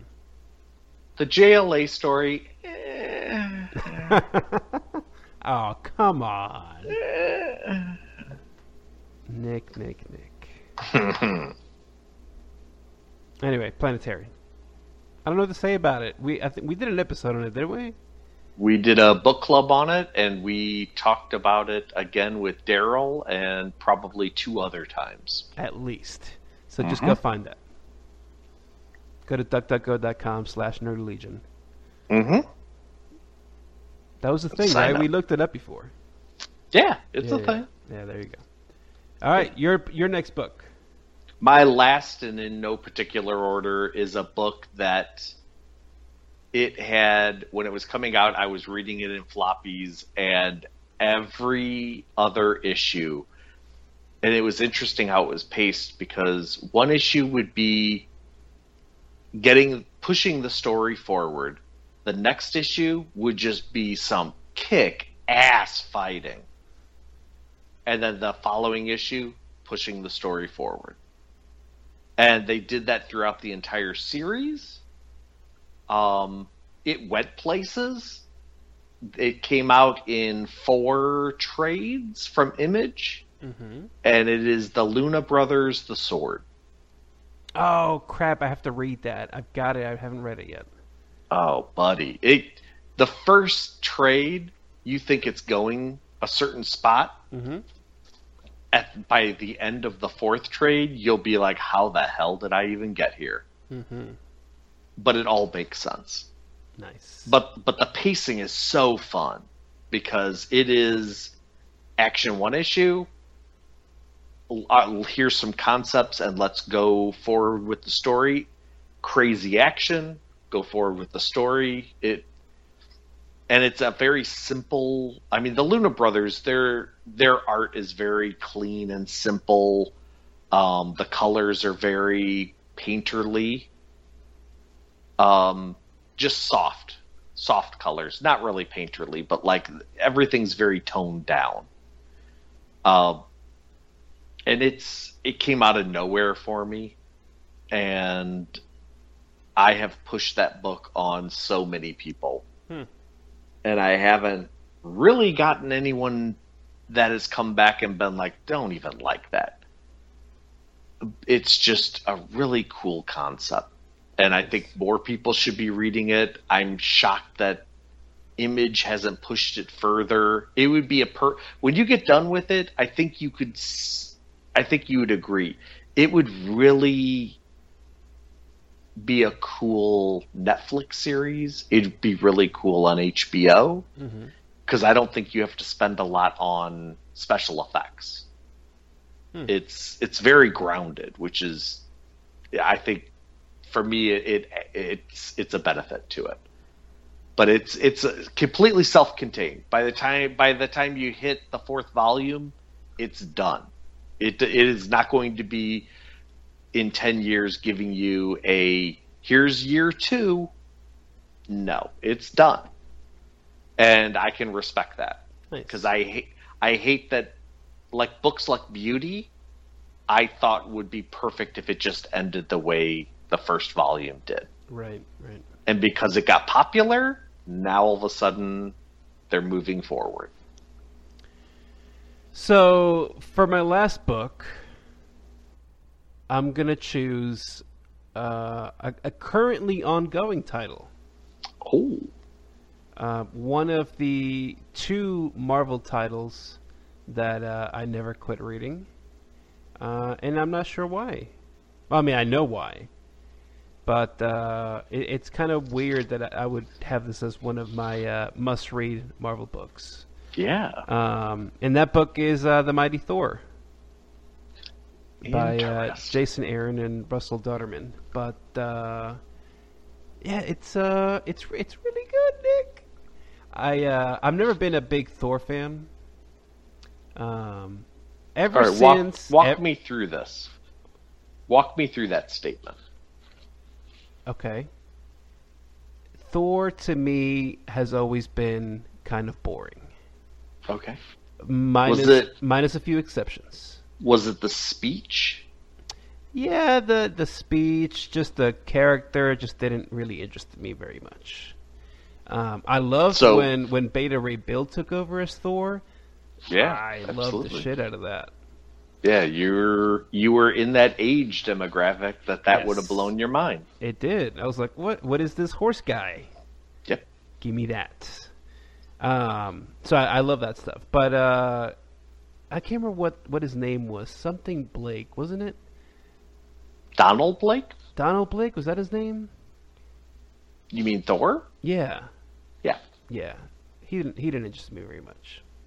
Okay. Um, but there's something about the way so so Mighty Thor has Odin's son is no longer Thor. Jane Foster becomes Thor. Mm-hmm. Um, and the interesting is uh, she she has cancer. She's dying. So the the book can get very emotional at times. Uh-huh. Um, but it also deals a lot with the the mantle of being Thor. Um, of course, when she's Thor, like she doesn't age, so her cancer doesn't progress.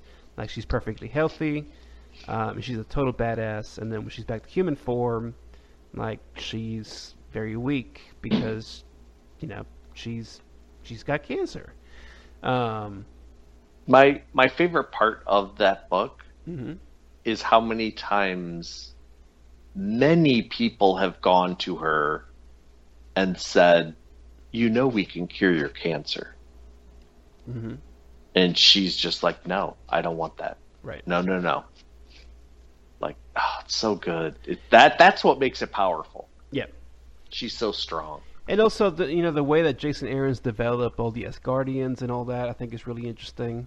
Mhm. Um, Jane Foster is no longer Thor. There's a new Thor Mhm. um, as of this last issue, and uh, I think that'll be very interesting. So, um, dude, like Jason Aaron's stuff on Thor has been awesome since he since he picked up the book.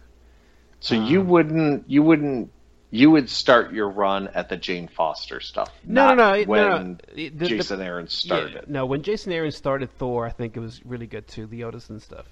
Um, I just think that Mighty Thor is a little extra special.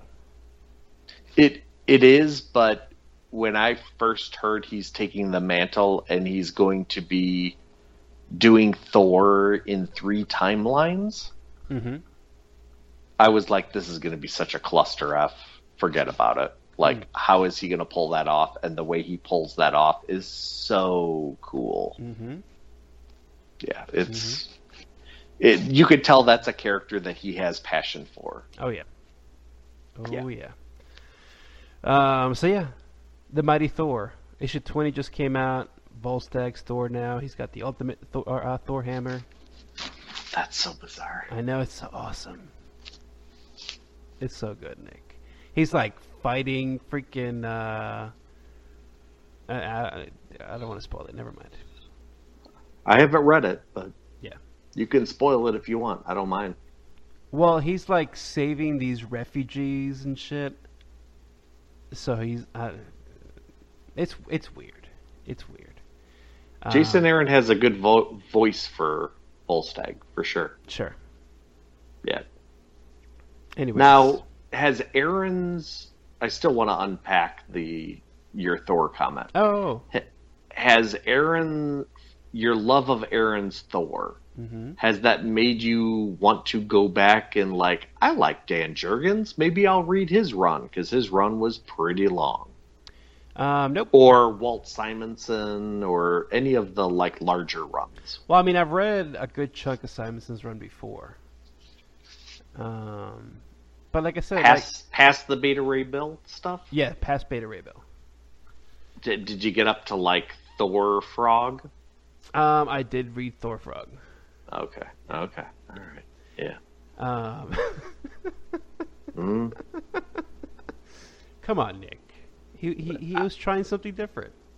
Yeah, that he he did do that. Um, Did I- you read any like the Sal Buscema stuff Um, from the seventies. I don't think so. I know it's very thou and thou and all that, but it's fun stuff. Yeah, I don't think so. You know, they had like Thor War and stuff like that. I don't know. It just it doesn't interest me. Okay. I just didn't know if all of a sudden, like, if you had Marvel Unlimited, would you go back and read some of this stuff, or is it just like, eh, he's in the Avengers, I'll catch him there. Um, yeah, probably more of that. Okay. Yeah. Did you like when they brought um, Asgard to Oklahoma? Oh. Um. Because I thought that was a different, that was a neat, different, modern approach. Yeah, I guess so. Yeah. Remember, he was like protecting Broxton, Oklahoma, and you remember all that? Yeah, yeah. I thought that was fun just because, like, uh, who was it? Jane Foster was there. Loki was a female. I, I don't know. I just thought that was an interesting take on the mythos. Hmm. Hmm. That's okay if you don't like Thor. That's all right. I mean, Classic. I like Mighty Thor. I like What Jason, I, I like most of Jason Aaron Thor. How about that? yeah, In particular, That- Mighty Thor. that's a g- that's a great call. Yep. Um, and I'm not I'm not current on Unworthy Thor. Um, I need to catch up on that. yeah, I would like that's a review on that. Yeah, it's Odinson as not Thor because he's got an axe. okay. Christ. oh man. So, But hey, uh, if you get if you get more Jason Aaron, uh, I'll happily take that. yeah, I do like Jason Aaron. Yeah. I would When say he's writing something he wants to write, holy guacamole. Yeah, yeah, yeah. I would say he's uh, the best thing at Marvel right now. Oh, without a doubt. Yeah. Yeah. And I don't even read current Marvel, but just looking at them, like when I went into the comic book store Sunday, Mm-hmm. just looking at all the titles and the creative teams, I'm just like, oh my gosh, how do you, how do you even navigate all this stuff? Woofa. Mm-hmm, mm-hmm, mm-hmm. He did pretty good on uh, Doctor Strange too. I don't. I think he's still doing it. I'm on the third volume. Are you? Doctor Strange. Yep. I quit That's reading with- it. That's with Bachalo too. Yep, sure is. Yeah. Do love Just to some pull it back in. Yeah, pull it back in. Mm-hmm. And tonight there is a on Comixology. There's a Shade the Changing Man Oh, no kidding. uh, sale, Really? So you can finally read some good Peter Milligan and some fantastic, crazy Chris Bachalo art. I've read uh, Milligan's before, I believe. I'm pretty sure. Okay. Oh I saw that there were three or four volumes. I was like, "Ooh, that's some good Bachalo art." Is it all of them are on sale? Uh, Oh, yeah, I just see it. three trades. Yeah, three trades. Mm. And you can also pick up some Grant Morris. Speaking of something previous issue, Grant Morrison's run on Doom Patrol. I do want to read that. I don't think I've ever read that. It is completely bizarre and Oh, no crazy, doubt. but guess what? That was when DC was like, you know what we don't want from you? For you to edit yourself or tone anything down. Mm. Just go crazy. And he did. Yeah, I might grab these. Six bucks a piece, huh? Hmm, It's a good price per issue, so yeah, get on it. yeah, I might do that. It's fun. And let me know when you do. I'll happily read it with you. I, I like these covers. Very trippy. Yes, Simon Bisley. Yeah, yeah, they're trippy. Yeah. Awesome. I think that's it. I think we're done. But good call on yours, sir. Yeah, you know. Yeah, it was fun to do. I always like uh, listener questions. Again, I don't want to pick just Batman. You know what I mean? Um, and even narrowing it down to what we did was tough, man. Like, there's plenty of books I could probably pick that I didn't. Um, Oh, trust me, I was like, I would love to pick Judge Dredd. mm, Don't know where to go. Yeah. I I would. Lo- I mean, there were umpteen series that I was just like, God, I could pick some from. I, I mean, shoot, I could have picked Jason Aaron's uh, Ghost Rider hmm run just because that's fun as hell. Well, I mean, like a book that I left out that I own 22 volumes of is Usagi Yojimbo. You know what I mean? like, I'm pretty sure I would probably take all 22 volumes with me. And technically, it would be under the fifty issue limit. no, it wouldn't. No, it Or, or we just have to let you. That would be your one like gimme. I think there's like, I don't even know, six to eight issues in each trade. That's a lot of trades that you could take with you. Then Oh, dude, I'm telling you. that's a good amount. I'm staring at them right now. I haven't read half of them yet. Oh, I haven't read half of them yet. But yeah, I've got 22 volumes of them. good God. hmm That's all right. You just have some good stuff waiting for you. Oh yeah. Oh yeah. Oh yeah. Did you? uh And I guess we should close up now. I I have a a question for you, but it can it can wait for after the goodbyes. Ooh. Ooh. Should we wrap this up, Martin? Let's wrap this up, Nick. This is the Nerdy Legion podcast. You didn't know that? The fuck are you doing listening? Nick's at Nick Wetmore. I'm at Geekvine, and we are at Nerdy Legion. I think that's it.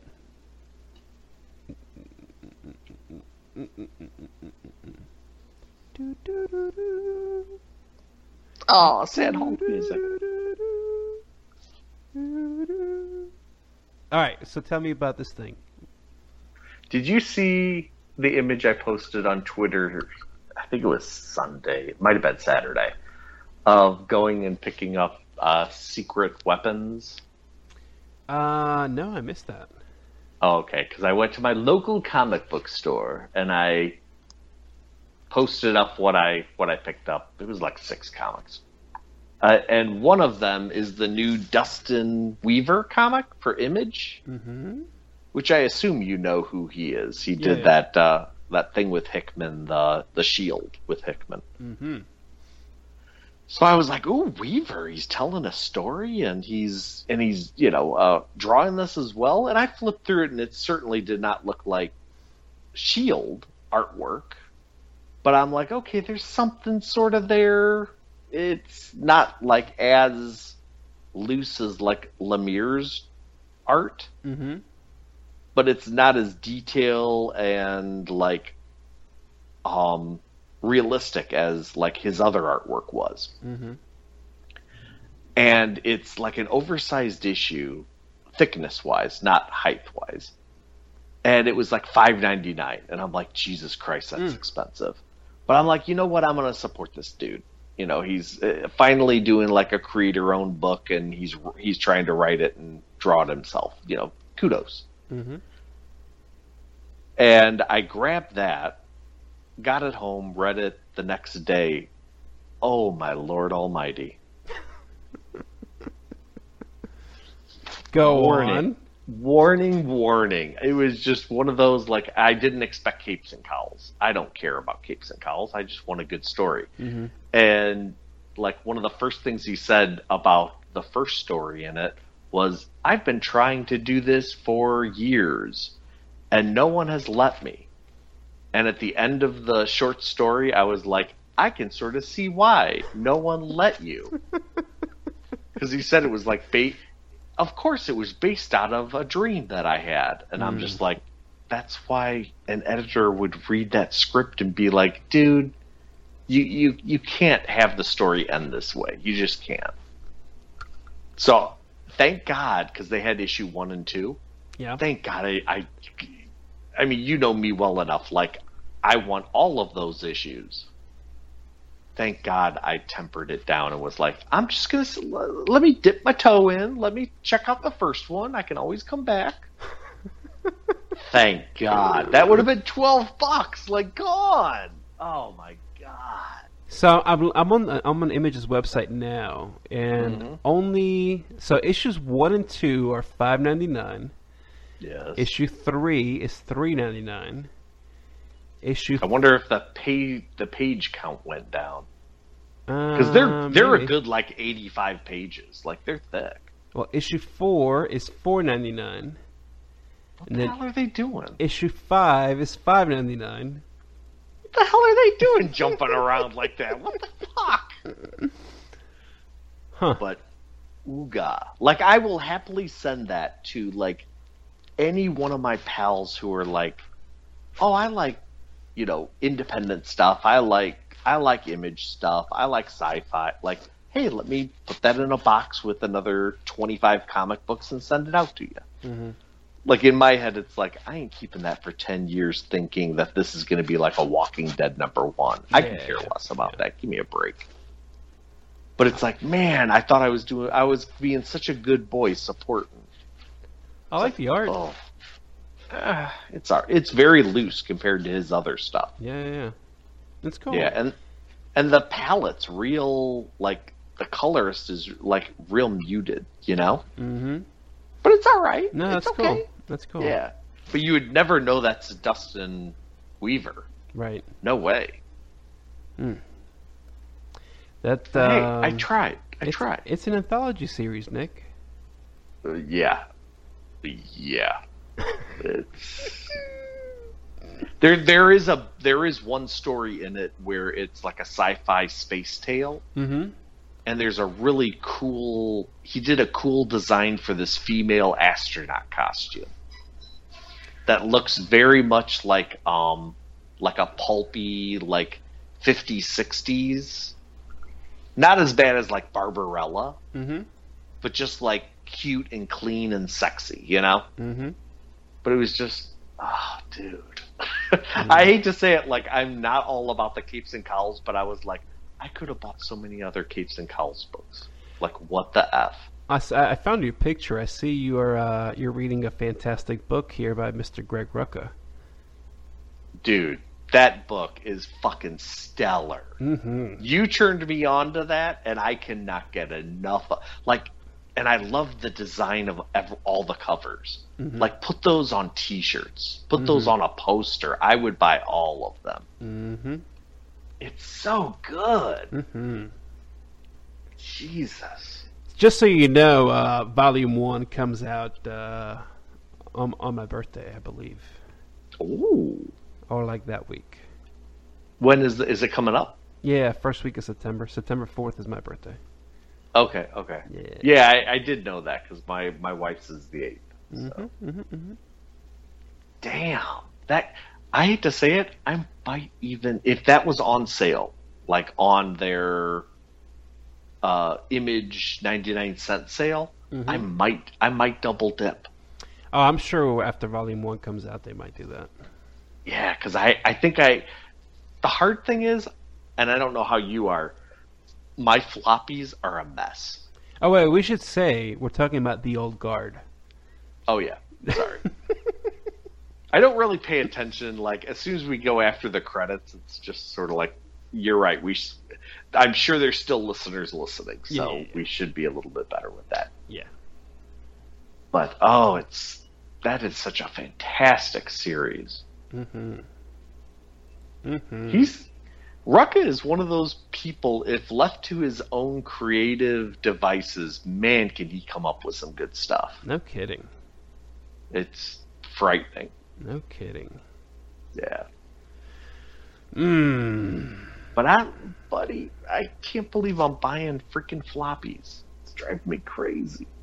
I think I'm gonna start reading Black Hammer again. Ooh. Yeah. I You just have a feeling? Wait, yeah, I quit for a little bit. Um, Why is that? Well, like, all right, look, I I love some of Jeff Lemire stuff, Yeah. but he's he's got his his his days. You know what I mean? Mm-hmm. Um, and some of Black Hammer is freaking amazing. And some of it's like, can we just like move on to the next thing already? Um, but I mean, in, Wow. in in some respects, like it's uh, it's kind of like Astro City, you know, in the way that it handles those themes and stories. Mm-hmm. Um, I don't think it's as grandiose as uh, what Busiek does, but it's uh, it's well done. I don't know. I might pick it back up. See, I think he run when he runs out of steam, you can tell. Oh with- yeah. especially the big two. Mm-hmm. But his creator owned stuff, you rarely see him running out of steam. Or he just wraps it up, he's done. Mm-hmm. Like, I, I'm surprised you're that way with Black Hammer. There's always something with his writing that keeps me going when it's his independent stuff. Yeah, yeah. But boy, when he when he loses it, or you can tell he had like, wow, he has such a great concept for Swamp Thing. Mm-hmm. But what about the second arc and the third arc? Oh, what happened there? Hmm. Yeah, it's we're Animal Man. I loved his first the first volume of his Animal Man. oh yeah, the anime boy! was good. And then Really what happened the second or third arc? Mm. But I'm I'm with you. Mm-hmm. Oh, so good. Oh, this But is I- cool. Yeah, yeah. I think you need to pick up some of that uh, Vertigo stuff. Yeah, I'm gonna go through the list tonight. See what I can find. I'm really pissed the relaunched Doom Patrol is on sale for a dollar ninety nine. I'm like, that's not that much of a sale. Yeah, I Come on. saw that. It was uh, was it 54 percent off or something? Something stupid. Yeah, it's okay. It it saves me a little bit of money, but not enough for me to buy it. Uh, wait, did you get these? The Spider-Man Ultimate and Masterworks? Uh, I'm not doing Ultimate, no, Uh, but I have all the Masterworks. Oh, okay. Yeah, Should have known. of course, buddy. Come on. I just did a th- almost four hour podcast. Uh, Oh, that's right. That's right. I'm, I'm gonna listen to that tomorrow. oh, don't. It's a big train wreck. I am so drunk during it. Ooh. Oh, those are the best. No, they are not. Yes, it's horrible. it's horrible. And then Ronnie just sort of dropped off because his laptop pooped out. I don't know if you do that. Yeah, I saw that. Yeah, he's like, the power, and he says it during the episode, I'm sure. The power, co- my, my laptop has, it says it has 20 minutes left, and my power cord's in my bedroom with my wife asleep. asleep. and so we just continue on with our questions, and honest to God, it, it couldn't have been more than eight minutes Mm-hmm. after he said said that. And you you well know, like when are any of those battery life when are those ever accurate? Oh yeah. Oh yeah. So seven, eight minutes later we're talking and it's like, Where's Ronnie? What what's going on? and he's gone. oh, it was so good. oh, that's hilarious. And then Daryl and I just talked for another God hour and a half, and then he's like, "Oh my God, it's four o'clock, and I have to be up at seven to record another podcast." Like, oh my God, sorry, oh, buddy. wait, yeah, you guys did uh Saturday night, right? Yeah, Yeah. He does do he does do a couple very early podcasts. I know. Oh my God. But mm. now that he's getting back to work, I'm sure he can't do late night podcasts, Oh, sure. except on the weekends. Give me a break. Sure. Poor guy. But it was so it was so funny. Because I think I, I'm pretty sure Daryl was drinking as well. so there was a point where like Ronnie was like trying to get it back on track, and we just barreled right over it. And I even wrote to Ronnie, and I'm like, I'm sure you're not going to have us on any more uh, Ultimate podcasts, uh, or when Jack hears it, he'll be like, Nope, those two are gone. Jack does run a tight ship. Oh, he does. I know. Mm-hmm. That's why I have to be a good boy when I'm on with him. Oh, come on now. Lord's work. Ah, not so much. Lord doesn't. Lord, the Lord doesn't like you. Dr- well, I'm a lightweight, and I had like four beers and two bombers. It was Dang. it was and they were heavy beers too. Oof. Mm-mm-mm. But man, was I feeling good. Woohoo. Hey, that's all that matters. Barely made it up the steps. I only had a glass and a half of wine tonight. Was that because your wife stole the wine? Probably. I was gonna say, you're like patting yourself on the back. you gotta work tomorrow? Nope. Oh hell yeah. Nope. Good deal. I said, fuck you, I'm not going to work. Well, we didn't want you to go. Okay, They said, okay, you can stay home. so that's what I'm going to do from now on. Fuck you, I'm not coming in the rest of the week. Okay. Go read some Fine. comics. Fine, go read some comics. But isn't that great when you can go read some comics? Come on now. hmm I should be like, God. fuck you, I'm never coming back again. Just pay me every week anyway. Oh, God. Okay, let's do that. Mm-mm-mm. All right, buddy. Let's skedaddle. All right, Pally. Have a good one. Thanks Bye-bye. for chit chatting. Always.